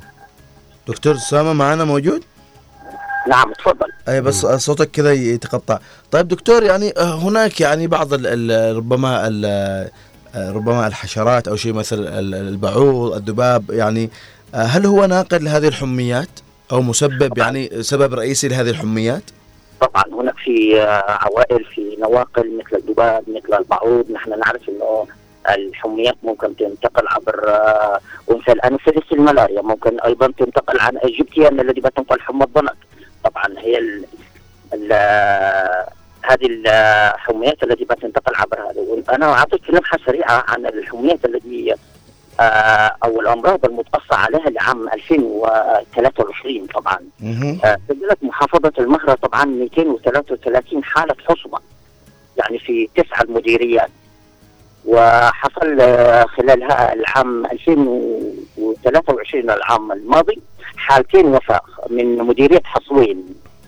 طبعا كانت هذه الفئة العمرية طبعا هم الأطفال وأقل من الخمس سنوات. طيب. ولكن طبعا نتيجة نزولنا للمديرية والتحري والتقصي عملنا تحزين بالمنطقة، بالإضافة إلى الإرشادات وتنوير المجتمع، ورفعنا مذكرة لمكتب الصحة، وبالتالي مكتب الصحة رفع للسلطة المحلية، وتجاوبت السلطة المحلية أيضا بإجراء حملة طارئة للحصبة، وفعلا تفادينا هذه المشكلة وحدينا من انتشار الوباء، والحمد لله بفضل الله لم تسجل بعد أي حالات وما في أي وفيات. نعم. هذا نعم. نعم دكتور أسامة، طبعا أنت تحدثت عن حصوين، وربما حصوين أحد المناطق التي تضررت بعد الإعصار الأخير، يعني وكيف يعني كان دوركم في الوقاية من انتشار الحميات والأمراض بشكل كامل؟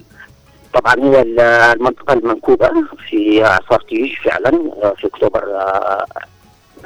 ثلاثة وعشرين أكتوبر ثلاثة وعشرين كانت منطقة مديرية حصوين هي الأكثر يعني نكبة، وكانت منطقة سجلت منكوبة، والحمد لله من حيث الأوبئة تفادينا هذه المشكلة باستجابة الفرق السريعة وإنزال ميداني، والحمد لله ما في أي وفيات فيما يتعلق بالحميات.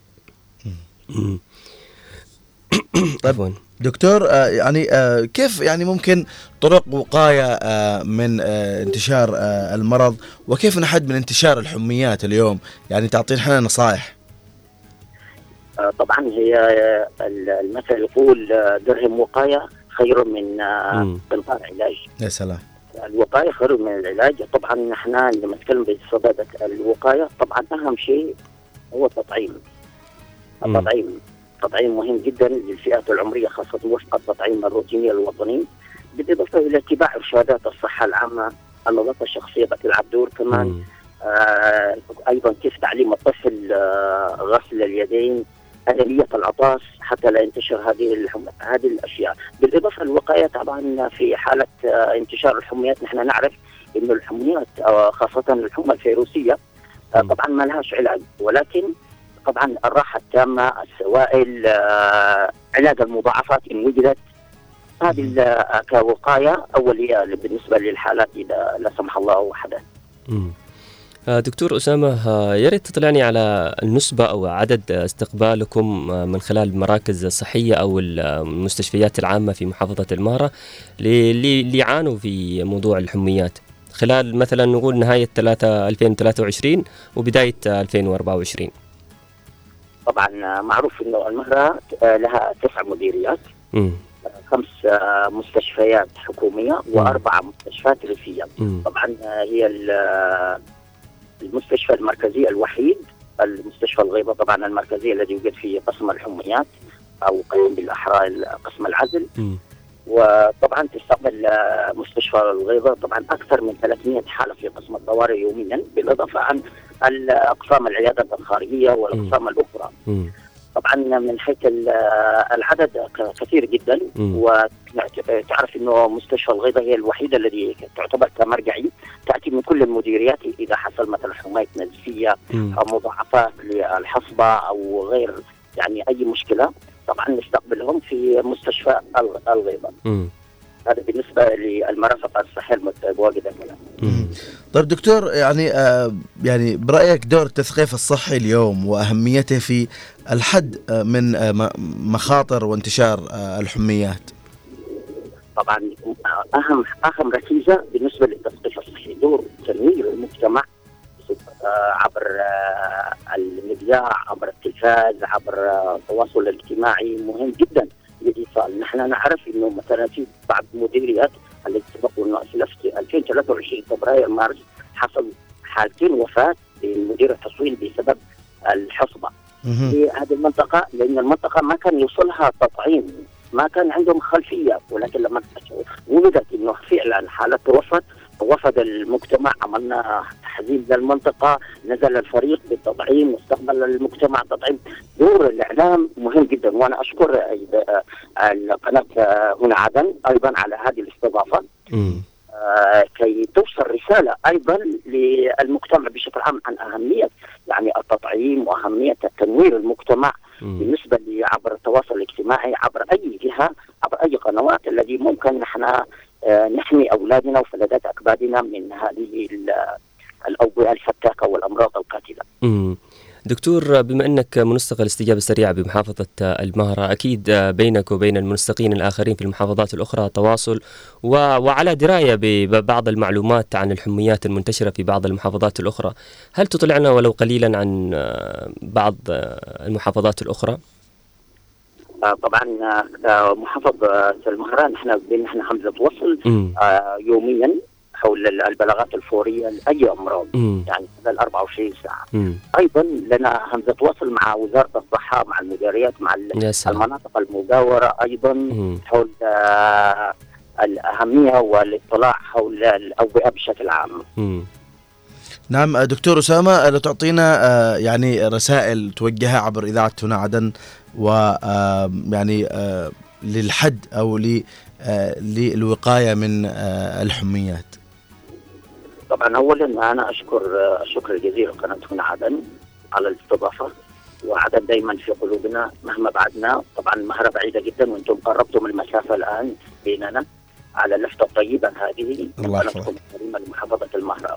طبعا رسالتي آه كما يقال المثل درهم وقاية خير من قنطار علاج، يعني أوجه رسالتي لأولياء الأمور أولا تمام بأن يحافظوا على فلذات أكبادهم. طبعا هو الولد ولد مهما كان، ولكن هي رسالتنا يعني تكون على أساس أنه التطعيم مهم جدا، الاستشارة تمام، لأنه لحد الآن نحن معنا حالات أيضا في قسم العزل في حالة حصبة، لما نتواصل معهم هل طعم الطفل يقولوا لا، وأكثر الحالات نحن إذا جيت الحقيقة في هذا عام ألفين وأربعة وعشرين طبعا سجلت المهرة ثمان حالات، مديرية سيحوت سجلت أربع حالات، المسيلة سجلت حالة، حصوين سجلت حالة. نعم دكتور، يعني يعني هذه من ضمن الصعوبات اللي تواجهكم.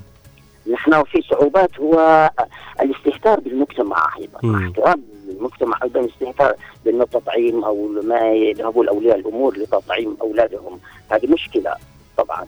والرسول عليه الصلاة والسلام يقول كلكم راع وكلكم مسؤول عن رعيته.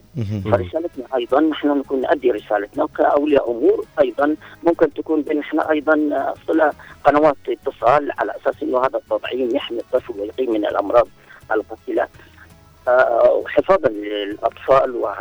ويعني تجنبا من الأمراض. نعم الدكتور أسامة محمد علي، طبعا سعيدين أنك تكون معنا، منسق الاستجابة السريعة بمحافظة المهرة واختصاصي طب أطفال، كنت معنا ضيفا عزيزا عبر الهاتف. شكرا لك أنك تكون معنا اليوم من محافظة المهرة، ومتواصلين دائما إن شاء الله بإذن الله تعالى. شكرا جزيلا لكم، وربنا يصلح الأمور ويصلح أحوالنا إن شاء الله بإذن الله، ويحفظ سلدات أكبادنا من هذه الأوبئة. ورسالة يعني أوجهها كمان لليمن كامل والعالم العربي والإسلامي، فأن الله ينصر أهل غزة، وأن يزلزل الأرض من تحت أقدام كل اليهود الصهاينة وأعوانهم. آمين. شكرا, شكرا, شكرا لك دكتور، يعطيك العافية. آه صالح، سمعنا للدكتور آه أسامة، وتحدثنا عن كثير من آه يعني السبب انتشار الحمى، طرق الوقاية وكيف نحد من انتشارها، مم. ودور التثقيف الصحي والنصائح اللي وجهها الدكتور. م. حقيقة كثير من النقاط، أبرز ما لفت نظري حقيقة طبعا م. يعني كذا أنا بالنسبة لي، ربما قبل أيام تحدثنا صالح، تطرقنا لمسألة أنه ما في التحصين، يعني كثير م. من الناس يخافوا من التحصين. م. هناك ظهرت حالات لشلل الأطفال في بعض المناطق، ف ليش الخوف من التحصين من التطعيم الروتيني هذا؟ مم. هي أمانة زي ما قال الدكتور أسامة، وإن شاء الله أنه الجميع يعي يعني أهمي هذه الأهمية الكبيرة، وبالنهاية يعني هذا فلذة كبدك، يعني مم. أنت لما بتشوفه يمرض قدامك ويعاني ويمكن يموت، فأكيد يعني ليس بالأمر يعني الهين والسهل، مم. فهي مسؤولية يجب أنه كل واحد يتحمل مسؤوليته. أحمد، تعرف أنه من خلال مواقع التواصل الاجتماعي أو جروبات الواتساب بعض الأحيان نعطي أنفسنا مساحة أن نصدق بعض المنشورات المغلوطة الغير دقيقة اللي تقول لك أنه التحصين فيها في وباء وليس علاج، و... وممكن يضر صحة أطفالكم في المستقبل. هذه الأمور أعتقد أنها كمان ضعف التثقيف الصحي كمان من من وزارة الصحة، بعمل فلاشات، بعمل بروشورات دورية حقيقية. يعني أحمد مش مجرد أنه عند الحملة فقط أنا بعمل حاجات كده مؤقتة كإعلام، لا، بحاول قدر الإمكان أني أنا بسد الطريق لمنشورات زي كذا، يعني صحيح. بتعطي توعية سلبية، يعني مش مش توعية، هي ربما تكون تدخل ضمن الإشاعة، ضمن الإشاعة، أيوة فعلا الإشاعة اللي تأثر حقيقة. ونحن دائما نتكلم أنه يا جماعة مش أي شيء ينشر عبر التواصل الاجتماعي، طبعا في الجانب السلبي، طبعا الإيجابي أكيد بتأخذه بقوة، بتتحفز، يعني ما تأخذه يعني إشاعة واحد بينشرها ب... بالذات يعني اليوم للأسف بعض المشهورين في شبكات التواصل بينشر خبر أو بينشر صورة أو بينشر شيء آه يصدقوه يعني الآلاف، وهذه م. مشكلة. يعني اليوم أنه يجب نحن نتنبه، مش أي واحد بي يعني آه بينشر خبر أو كذا آه آه تصدقه، لا، يعني مش كل شيء يصدق، يعني حتى حتى ال حتى الجنان يشيلوا عقل زي ما يقولوا. فنحن نحتاج اليوم أننا نأخذ يعني آه يعني الخبر من مصادره، نحتاج انه اليوم نتنبه اكثر، نحتاج اليوم انه آه يعني نتيقن من مصادر الخبر. يعني في أشي في مصادر يجب انها آه تكون آه هي المخولة باخذ آه الاخبار منها، مش ناخذ الخبر من آه يعني يعني من مصدر غير مصدره. فعلا احمد، ف أسباب الانتشار هذه الحميات فعلا أحيانا أنه نحن بقدر الإمكان أنه ما نحاولش أنه نقي أنفسنا ونحمي أنفسنا زي ما ذكر الدكتور. شفت أنه نوصل لمرحلة أنه خلاص عاجزين م- على أن نحمي أنفسنا يا أحمد. صحيح صالح. آه طبعا صالح، آه نحن إن شاء الله م- بنستقبل آه اتصالات عبر أرقام الهاتف عشرين أحد عشر خمسة عشر عشرين سبعة عشر م- آه سبعة عشر، كمان م- رسائل عبر الواتساب عبر رقم الهاتف سبعة واحد خمسة تسعة اثنين تسعة تسعة تسعة تسعة، وعبر صفحات الفيسبوك كذلك إذا في رسائل. م- لكن بنروح الفاصل وإن شاء الله آه بنعود آه لنواصل.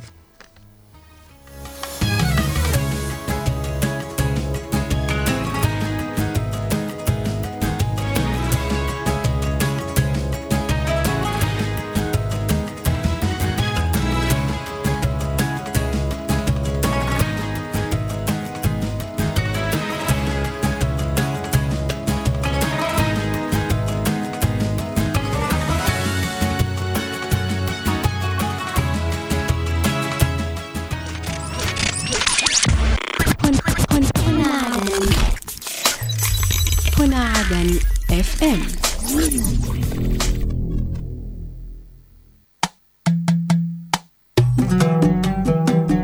جولة عبر الأثير، فسحة أثيرية في ساعة من الزمن نسافر بكم فيها عبر أثير إذاعة هنا عدن. جولة عبر الأثير، مساحة سياحية ثقافية واجتماعية. ما علينا يا حبيبي ما علينا. وعز الناس وقربوا إلى قلبي يا باهي الجبين سيبوا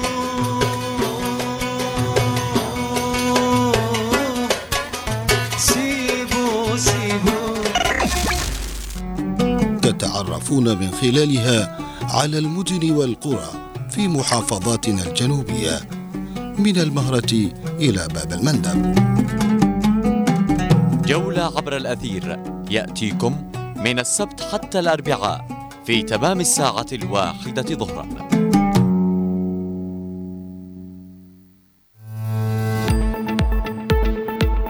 نتطلع لنيل ثقتكم، نضعكم في صورة الخبر وتفاصيله. انطلق أبطال القوات المسلحة الجنوبية. تعيش مدينة زنجبار عاصمة محافظة أبيان. ومع تفاقم معاناة المياه في إحياء المدينة، هم جديد يضاف إلى قائمة الهموم التي تشغل بال المواطن.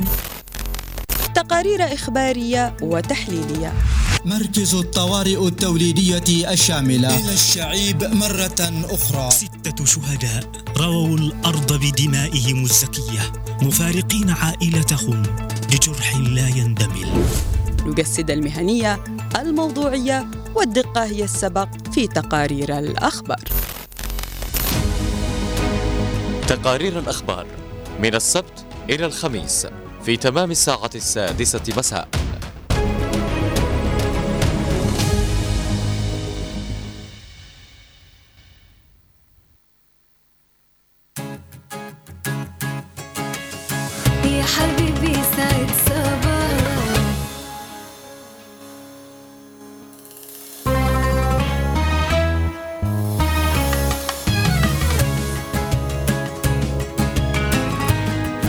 مواصلين معكم مستمعينا ومشاهدينا في برنامج صباح الخير يا عدن على أثير إذاعة هنا عدن اف ام عبر تردد اثنين وتسعين فاصلة تسعة عبر قناة عدن المستقلة أيضا. صالح، م. قبل الفاصل تحدثنا مع الدكتور أسامة محمد علي طبعا، م. وهو منسق الاستجابة السريعة في محافظة المهرة وكذلك م. اختصاصي طب أطفال عن أسباب الحميات، وخصوصا أنه يمكن الحميات بكثرة تصيب الأطفال يعني في, في هذه الفترة، خصوصا أنه ايضا الجوانب الشتويه وكذا تاثر. ف يعني الحميات خطيره، تحتاج الى يعني الاستهانه يمكن بالحميات يعني قد يؤدي الى الوفاه لا سمح الله، نسال الله الشفاء العاجل للجميع. طبعا احنا تحدثنا انه بنستقبل الاتصالات. يعني صالح اكيد يعني انت اصبت يعني بحميات، ولكن ما فيش حد ما أصيب يعني فيها أكيد. لكن كيف كان التعامل؟ طبعا أكيد أنت رحت عند طبيب ورحت مستشفى وتلقيت ال... لكن ربما العامل النفسي يلعب دور، آه التوعية، ال... ال... ال... ال... ال... ال... أحيانا دور الأسرة كمان، يعني ال... ال... الوعي. نحن نتكلم إذا ما تحدثنا عن الوعي، دور الوعي دور كبير. يعني بعض ما يعرف يتعامل كيف مع المرض، يعني بعضهم خلاص أصيب خلاص بشرب لي آه ليم ومش عارف ايش، ونحن مكناها جازعه جازعه. فهذه من من اهم الاخطار اللي قد تفاقم المرض. مم. خلاص يعني جازعه بجلس في البيت، وقد يكون المرض يعني يستدعي انك تروح للطبيب. يعني انا اعرف والله شخص عزيز يعني عليه رحمه الله توفى، آه نقصت الصفائح الصفائح نقصت نقصت نقصت نقصت وكان يعني مهمل لها يعني عليه رحمه الله. مم. يقول لك انه الشفاء بيد الله وكذا، اكيد الشفاء بيد الله، بس آه الأخذ بالأسباب. مم. يعني أنا عندما مرض لازم أروح أشوف طبيب وأشوف أسباب المرض، كيف أقدر أحل يعني أو يعني أطبب هذا المرض. مم. لكن أما إلى أن انخفضت صفائح بشكل كبير وتوفي عليه رحمة الله. مم. فعلا أحمد، بعض الأحيان نستهين بقيمة المرض، أو المرض يحتاج إلى اهتمام، يحتاج إذن إلى إلى وعي كامل أنه أنا عندي مرض، أو تعرضت إلى حمى معينة، أو تعرضت إلى برودة شديدة أو ارتعاش في جسمي.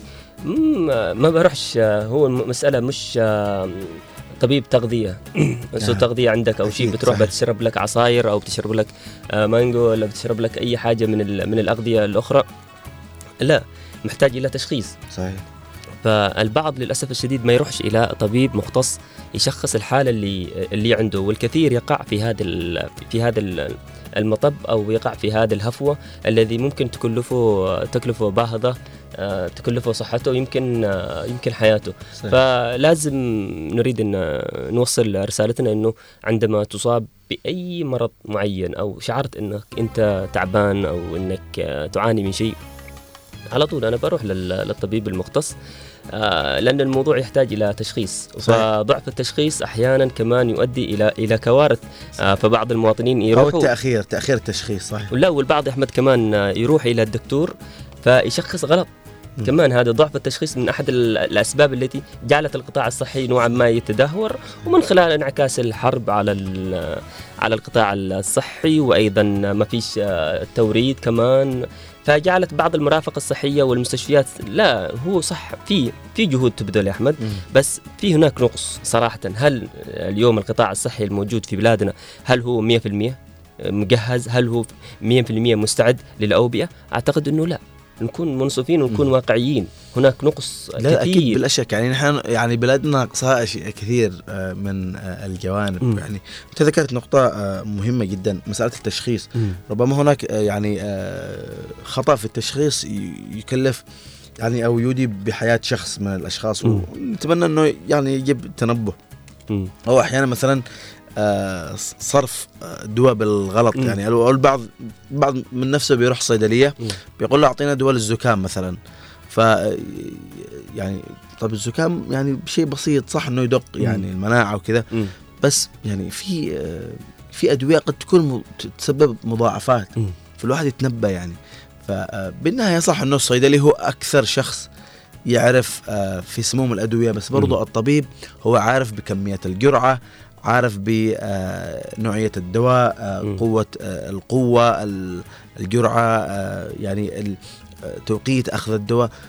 يمكن ما يتداخل دواء مع دواء لأنه قد يسبب مضاعفات. ف يعني بالنهاية هي حميات تحتاج إلى وقاية، تحتاج إلى تشخيص صحيح، تحتاج يمكن إلى مسألة يعني مسألة أدوية بسيطة جدا، يعني يمكن ما تستغرق يعني ثلاثة إلى أربع أيام يمكن استخدامها بالنسبة إذا في إبر أو دريبات أو شيء. لكن آه يعني آه نحن نحن للأسف واقعين بين آه يعني يا إهمال، م. يعني إنه ما أروحش أشخص، يا إنه بروح وبضعف الجرعة، يعني م. بين إفراط تفريط. وهذه من المشاكل اللي يعني يعانيها الكثيرين. إحنا يجب إنه نتنبأ، ما, ما يكونش عندنا يعني يا يا, يا إهمال، يا إنه بروح باخذ يعني حتى حتى تناول الأدوية. اليوم يبيعوا أدوية اللي يسموها الخلطة، مش عارف إيش، مم. اللي هي حق الزكام وحق الضريب ومش عارف إيش، راح يضربها في المي. طب يعني نحن الآن ندرك أهمية، يعني ماشي نخرج عن موضوع الحميات، بس أنا أخذته هو موضوع مرتبط. حين تقول عندي حميات بسبب زكام، بسبب مثلا شيء يمكن عارض وبيروح، آه تروح تفاقم المشكلة ويتطور المرض. فعلا أحمد، زي ما قلت أنت أنه خاصة لما سألنا الدكتور عن بعض الحد من هذا الأمور وطريقة الرش، فواحدة من اللي تجعل الأمور تنتشر هو أن نحاول نقدر الإمكان نجعل حد، أو الحد من انتشار التخلص من المياه مثلا الراكدة. أعتقد صحيح. أنه أمر سهل جدا، أنه ما نجعلش الناس بتواجه هذا الوباء أو هذه الحميات. إذا وضعنا مثلا التخلص من المياه الراكدة، ممكن نستخدم الناموسيات. بعض مثلا بعض المناطق أو بعض الحارات أحمد، أو بعض البيوت بشكل عام، ساكنين بجم الله يعزك يعني مجاري مجاري ف... القمايم كمان. أيوة، بقدر الإمكان نحاول إن إيش نعمل وقاية لأنفسنا باستخدام الناموسيات، عمليات الرش. وتنفيذ يعني حملات توعوية حقيقية يا أحمد. صحيح. مش حملات كذا بس مجرد قد الرأس في الفاس. صحيح. آه خلاص بنعمل بنعمل توعية كمان يا أحمد. شوف آه أنا كمواطن أو المواطن كمان بيسمعني الآن وبيسمعك يا أحمد، إنه لازم يكون واعي بالمرض، ولازم إنه يروح لعند الدكتور. تعرف إنه يا أحمد كمان إنه بعض العائلات للأسف الشديد ما تقدرش تروح عند عند طبيب عشان عشان التشخيص، عشان تكلفة العلاج الباهظة، وتصبر على الأذية وتصبر على الحميات وتصبر على هذا كل ما يحصل لها. صحيح. من أجل إنه ما ما يقدرش. صحيح. بس لكن مش إنه نقول له لا لا تروحش أو إنك تقعد في البيت أو خلاص. صالح يعني صالح آه معلش صالح نقطة مهمة جدا. م. طبعا وهنا النقطة دي لها كثير من التفرعات. م. يعني مسألة اللي ما يقدروش، طبعا نحن عندنا مجمعات صحية مدعومة من من الدولة، من وزارة الصحة، من المنظمات حتى. م. ربما في فترة من الفترات يعني ما تحركتش وأصبحت مهملة، لم بدأ تفعيلها حقيقة وتقدم جهود كبيرة. م. ونتمنى حقيقة يعني من هذا المبنى أنه يتم دعمها، لأنه بيد بتقدم خدمة أول للمواطنين بشكل عام، وبالذات لذوي الدخل المحدود. م. يعني الآن يعني صار أسعار المعاينة التشخيص غالي، م. العلاجات في المستشفيات أصبح غالي، فنتمنى يعني الالتفات إلى آه ذوي الدخل المحدود. وبالنهاية آه يعني حتى ما تسكتش، يعني حاول انك تروح وربك بيسهلها، يعني ما ما تسكتش على المرض بالذات، يعني ما توصل لمرحله متقدمه. فانت ذكرت نقاط مهمه صالح، مساله ال ال يعني هذه يمكن تدخل في مساله الوعي. م. يعني حتى انت عارف اليوم عندنا في البيوت اللي معه حوش او معه سقف آه عنده خزان ماء آه المفترض ما يخليه مكشوف.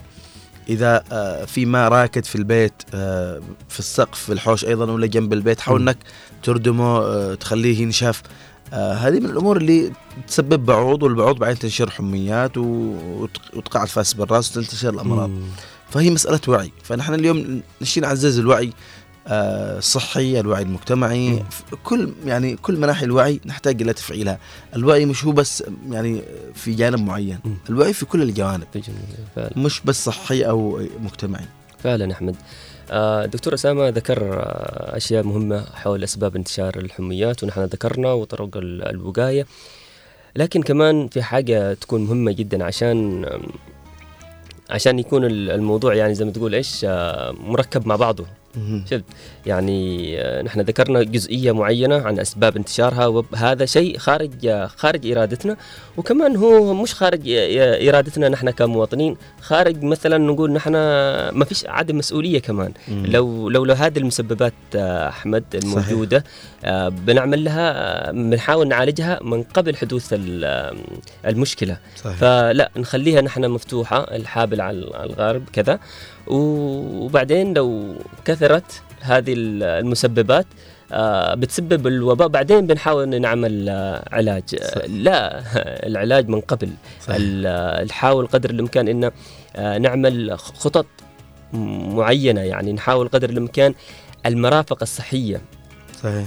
أي أي مكتب وزارة صحة موجود في المحافظات الجنوبية يعمل له خطة يا أحمد، بحيث أنه قدر الإمكان أنه يكون على استعداد تام، لأنه في بعض المراكز والمستشفيات صدقني يا أحمد أنها تكون خارجة عن الخدمة. صحيح. الصحية. صحيح بالفعل. متى تكون خارجة عن الخدمة الصحية؟ لما تحصل يحصل وباء، وشفنا يعني في في كثير من من المرافق الصحية يقول لك خلاص المدير المستشفى أنا ما قدرش أعمل أي حاجة.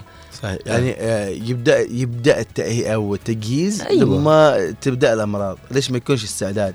آه مثل ما كان في كورونا مثلا، بدأوا يعني خرجت بعض, بعض المرافق الصحية عن الخدمة يا أحمد. له كمان شو بقول لك حاجة، الأيدي العاملة أو الطاقم اللي موجود آه في كثير يعني من الدكاترة. مم. صراحة بذلوا جهد، وفي بعضهم صراحة تخوف على نفسه كذا.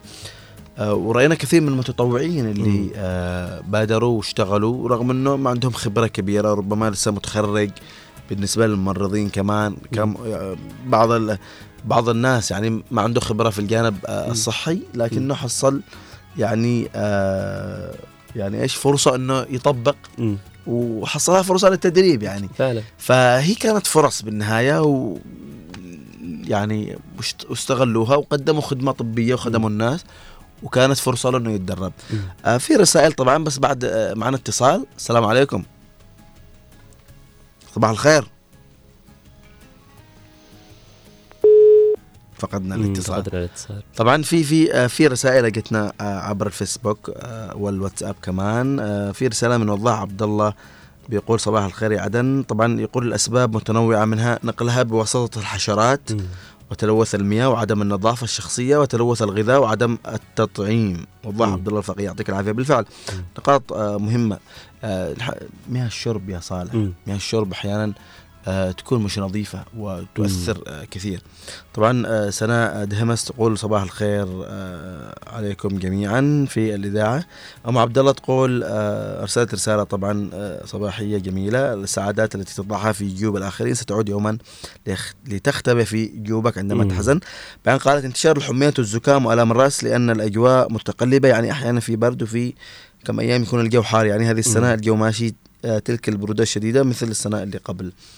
آه عن اتصال. م. السلام عليكم. وعليكم السلام ورحمة الله تعالى وبركاته. يسعد صباحكم. صباح الخير والعافية. أم صابر الله يحفظكم إن شاء الله. تود الشاب صالح مانع وأحمد المحباط. الله يعطيك العافية. الله يعطيك العافية. شكرا لك. عم صابر آه يعني آه استمعت موضوع الحميات، يعني يعني في حال أصيب أحد الأفراد الأسرة كيف تتعاملوا مع الحميات في البيت؟ هلا شوف الحقيقة قبل قبل التعامل قبل الإصابة وقبل كل هذا يجب الحذر والتنبيه. أيضا الجهات المختصة عليها دور كبير جدا جدا، وزارة الصحة والبلدية وغيرها وغيرها بالرش وحماية المواطن من من البعوض ومن الحميات الأخرى كتف في إيد وأيضا الحمى الضنك وغيرها من هذه الحميات الخطرة. العلاج هذه الأيام غالي جدا جدا، لا يستطيع البعض شراء حبة دواء وخصوصا للحميات الخطرة كالتوفيئيد، أيضا الملاريا وحمى الضنك والكثير. أيضا إذا أصيب الجسم بخدش تداعى له سائر الجسد مم. كله بالسهر والحمى، يعني مم. الحميات مختلفة جدا، مختلفة وكثيرة يعني. آه يجب التنبه لها. ال ال نحن مقبلين على فصل الصيف تكثر فيه الآفات والحشرات كالبعوض وأيضا القمة التي تنقل مرض التوفيئيد والكثير يعني من الحشرات الطائرة التي تكثر وتتكاثر وتكون في بيئة آه غير نظيفة في فصل الصيف. هل ما زال صوتي مسموع التالي؟ نعم نعم نسمعك. يجب يجب يجب الرش بالمبيدات، أيضا ردم الحفر التي تكثر فيها المياه الراكدة، عدم الاستحمام أيضا في المياه الراكدة لأن تلك المياه والوسخة تكثر فيها يعني الناغل للبلهار الشيء. أيضا المرض خطر جدا. الحقيقة ما ما يوجد الآن في البلاد لي بالشرب بخير، وخصوصا الأدوية المرتفعة جدا وعدم توفير الأدوية ولا والعقارات في المستوصفات الطبية والمستشفيات والعيادات الخارجية. صحيح. لهذا يجب على على الشخص على الشخص التنبه. أيضا وضع الناموسيات عند النوم خصوصا لصغار السن، الأطفال وكبار السن، لأن هذه الفئات معرضة جدا وقد ربما تؤدي بعضها للوفاة لا قدر الله سبحانه وتعالى. ربنا يحفظ الجميع عم صابر. ربنا يعطيك العافية. على ذكر الناموسيات واحد قال قال آه راح إلى أحد المحافظات صالح و والمحافظة هذه فيها يعني نامس يعني كبار وصوته حتى يعني والله تسمع. قال يعني تلبس قال والله ما فيش، قال أربعة أربعة يرفعوا الكمبل واحد يدخل يقبص. طيب معنا اتصال من السادة منى سعد. صباح الخير السادة منى. صباح النور والعافية. يعطيك العافية. صباحكم سعادة. الله يحفظك. الله يحفظك. رقم العمل وجميع المتواصلين. الله يسلمك يا دكتور. الصحة والعافية إن شاء الله. الله يسلمك. أستاذ موضوعنا اليوم عن أسباب انتشار الحميات. هل مثلا تعايشتي مع هذا الجو الصعب صراحة مع واحد من أمراض الحميات أنت أو أو أو, أو أي أحد من أفراد أسرتك يعني؟ أكيد أكيد طالع، ما فيش حد، ما فيش بيت الا وزاره شيء يعني. مم. وخاصه من ألفين تقريبا و ستة عشر سبعة عشر بدات الاشياء تنتشر، و2020 ايام الكورونا مم. خلص اصبحت عندنا يعني زي ما تقول يمكن وعي، يمكن فهم، يمكن ادراك اكثرنا يعني. في في في ناس مش فاهمين بس اكثر الان صار عندها وعي صحي يعني. آه طبعا اكيد ابني حصل له، بالذات ابني الصغير كثير يعني تعب من هذا، لانه حصل له ملاريا ونزول صفاء اهلي ومضنك مع بعض. آه الوعي الصحي مهم جدا زي ما ذكر احمد، لان ما تكون عندك ادراك بالامراض وعندك ادراك انه ابنك حالته الصحيه ايش هي، ايش اللي يتعاطى. لو قلت لك مش استهزاء او تنقيص في في دور التمريض والدكاتره، احيانا نفسك انت لو انت عندك وعي صحي بتتدخل حتى في عمل الطبيب. صح، الدعم النفسي يا استاذه منى. ايوه، احيانا مثلا اني لما يعملوا له فحوصات معينه ويكون عنده شيء معين يعني، فانا اقول لها الفحص مالوش لا يعني ما عندوش الاعراض دي، تقول لك انت تتدخلش بعملي. او مثلا تعطيه ادويه معينه، فاني اجي اقول لها مثلا عطيتيه بالتدريب مهدئات فيها مواد معينه ونحن عارفينها. مم. طيب عنده الولد هبوط، كان عنده مثلا من من الصفائح، عنده من المرض يكون هبوط حاد ما ياكلش، عنده اسهال وترك، فتخيل تعطي له ماده في التدريب هذه مهبطه ممكن تهبط على الدوره الدمويه. صحيح. في بعضهم عندهم طلوع سكر، عندهم تعطي له بالتدريب شيء مثلا انه يرفع له اكثر الضغط، آه عنده بالكلى مشكله، عنده بالكبد مشكله. مم. في تعامل مع الاهل يكون لازم صحيح قبل ما يودوه حتى للمستشفى وقبل ما يسعفوه، حتى بيعطوه اشياء معينه في انه مثلا يكون عندهم وقايه معينه في عند الاشياء. كمان الاكل الصحي اللي نحن بعدين يمكن ظروفنا صعبه بس موجوده، مثل الثوم، البصل، الليمون، هذه اشياء موجوده في كل بيت. صحيح. المستشفيات صح عندها يعني نقص، اقدر اقول في الكادر الصحي، اقدر اقول في الثقافه الصحيه، مكان احنا يعني نعيد نفس الصواني، وعارفين انه وزاره الصحه فيها تقصير كبير. المحاليل يا احمد، صحيح استاذ، هي اهم نقطه. المحاليل الطبيه اذا انت رحت مختبر وكان الفحص مش صحيح، هذا اللي يدفك من ستين وممكن يعطيك علاج يعني يدمرك. صح استاذه، انت ذكرتي نقطه مهمه يعني، ربما معرفه التاريخ المرضي للمريض هذه من اهم الامور المهمه. في ناس راحوا فيها يا احمد بسبب انه ما فيش عارف، ما فيش معرفه للتاريخ المرضي، واول ما توصل للطبيب احيانا او الممرض قد تروح على باله. صحيح. بعدين النقطه المهمه من اهم ده كله ان احنا نركز على اعطائنا بعض حتى في البيت بعض اعشاب، ما تجيش وما تعطيش القرض وما تاديش القرض. صحيح. آه عندك كده اشرب كركديه اشرب، لا احيانا يكون الشيء زاد عن حده يعني. صحيح. شل النبته حق العنبه والمش عارف ايش، وشل قشره المدري ايش ورمان. طيب انت عندك امراض وبلاوي قد تؤدي يعني مضاعفات يا استاذ. فعلا. طيب كمان حمى الضنك يعني الصفائح لما تنزل وتعطي كورس ملاريا، هذا كمان يؤدي الى ايش؟ لانه تنخفض اكثر. هذه الاشياء كانوا الناس مش دارينها ويضربوا حتى في البيت من دون ما يفحصوا، يجيبوا له يجيب له كورس ملاريا ويضربوا له في البيت. م. لا، اشياء كثيره نحن في البيوت كنساء من زمان، جدتنا وجدتك يا احمد وصالح م. كنا نعمل البخور اللي هو في البيت عشان اللامس والذباب. كنا نقفل الشبابيك بهذه اللي تجي الشبك اللي نحصنه، نغير المي اللي في الاسطوانات او في البوالدي باستمرار. النظافه المستمره في البيوت برغم انه آه يعني البيوت تكون هي بسيطه وصغيره، لكن النظافه مهمه. صحيح. مش مهم البيت يكون يعني.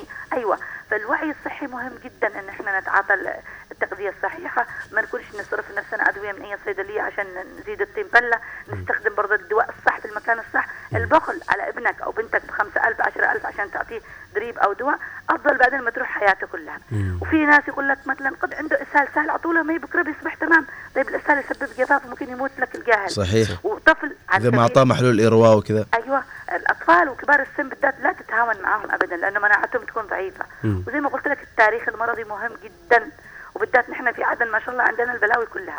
مم. ربنا يحفظ الجميع ان شاء الله. سبحان الله الجميع، ويكونوا عندنا وعي صحي وادراك صحي، ووزاره الصحه تصحح معانا، تعطي كل محافظه ل... لا يعني ايش اقول لك يا احمد، اختم كلامي واقول انه في بعض المحافظات او او مناطق منسيه كمان لازم يكون دعمها من الجمعيات والمح... وال... وزاره الصحه المنظمات، لان حتى تفتقر لابسط وحدات صحيه. صحيح بالفعل. يعطيك شكرا, الع... شكرا لك استاذه منى، يعطيك الصحه والعافيه، وكلام مهم دائما من استاذه منى اللي دائما والله تقدم كثير من الرسائل. آه يعني الوعي الوعي او المعرفه معرفه التاريخ المرضي للمر... لاي مريض آه مهم. مهم يعني واحد مثلا بيجي عنده آه آه سكر يعني مرتفع م. وتشوفه مدوخ تعطيه جلوكوز ولا يعني في في امور تحتاج انتباه. م. وكمان المرافق يعني اذا المريض يعني غايب عن الوعي، المرافق اللي معاه ينبه الطبيب او الممرض انه هذا عنده كذا كذا بحيث انه يتنبه. قد زي ما قالت استاذ منى تروح على الواحد، لكن الواحد يحاول قدر المستطاع انه ياخذ تقرير معاه المريض.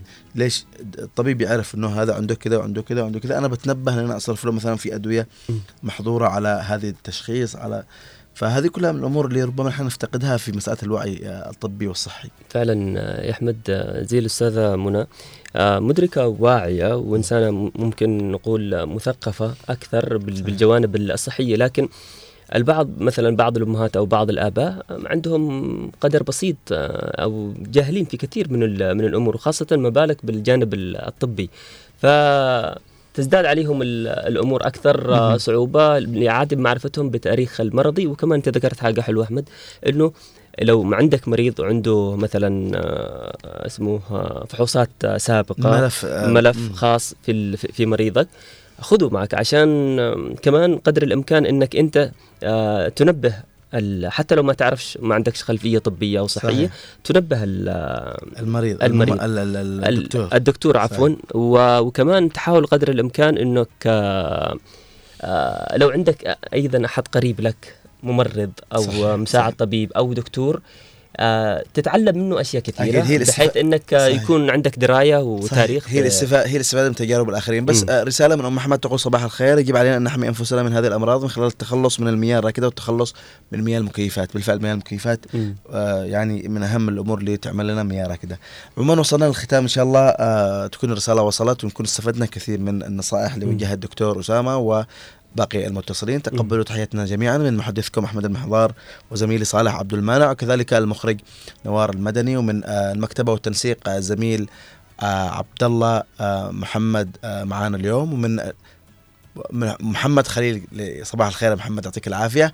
وكذلك أحمد محفوظ من الإخراج التلفزيوني، من قسم البيئات حسن السقاف، وكل الزملاء المتواجدين معنا حياكم الله جميعا. تقبلوا تحياتنا جميعا، نلقاكم إن شاء الله في حلقة الغد. السلام عليكم ورحمة الله.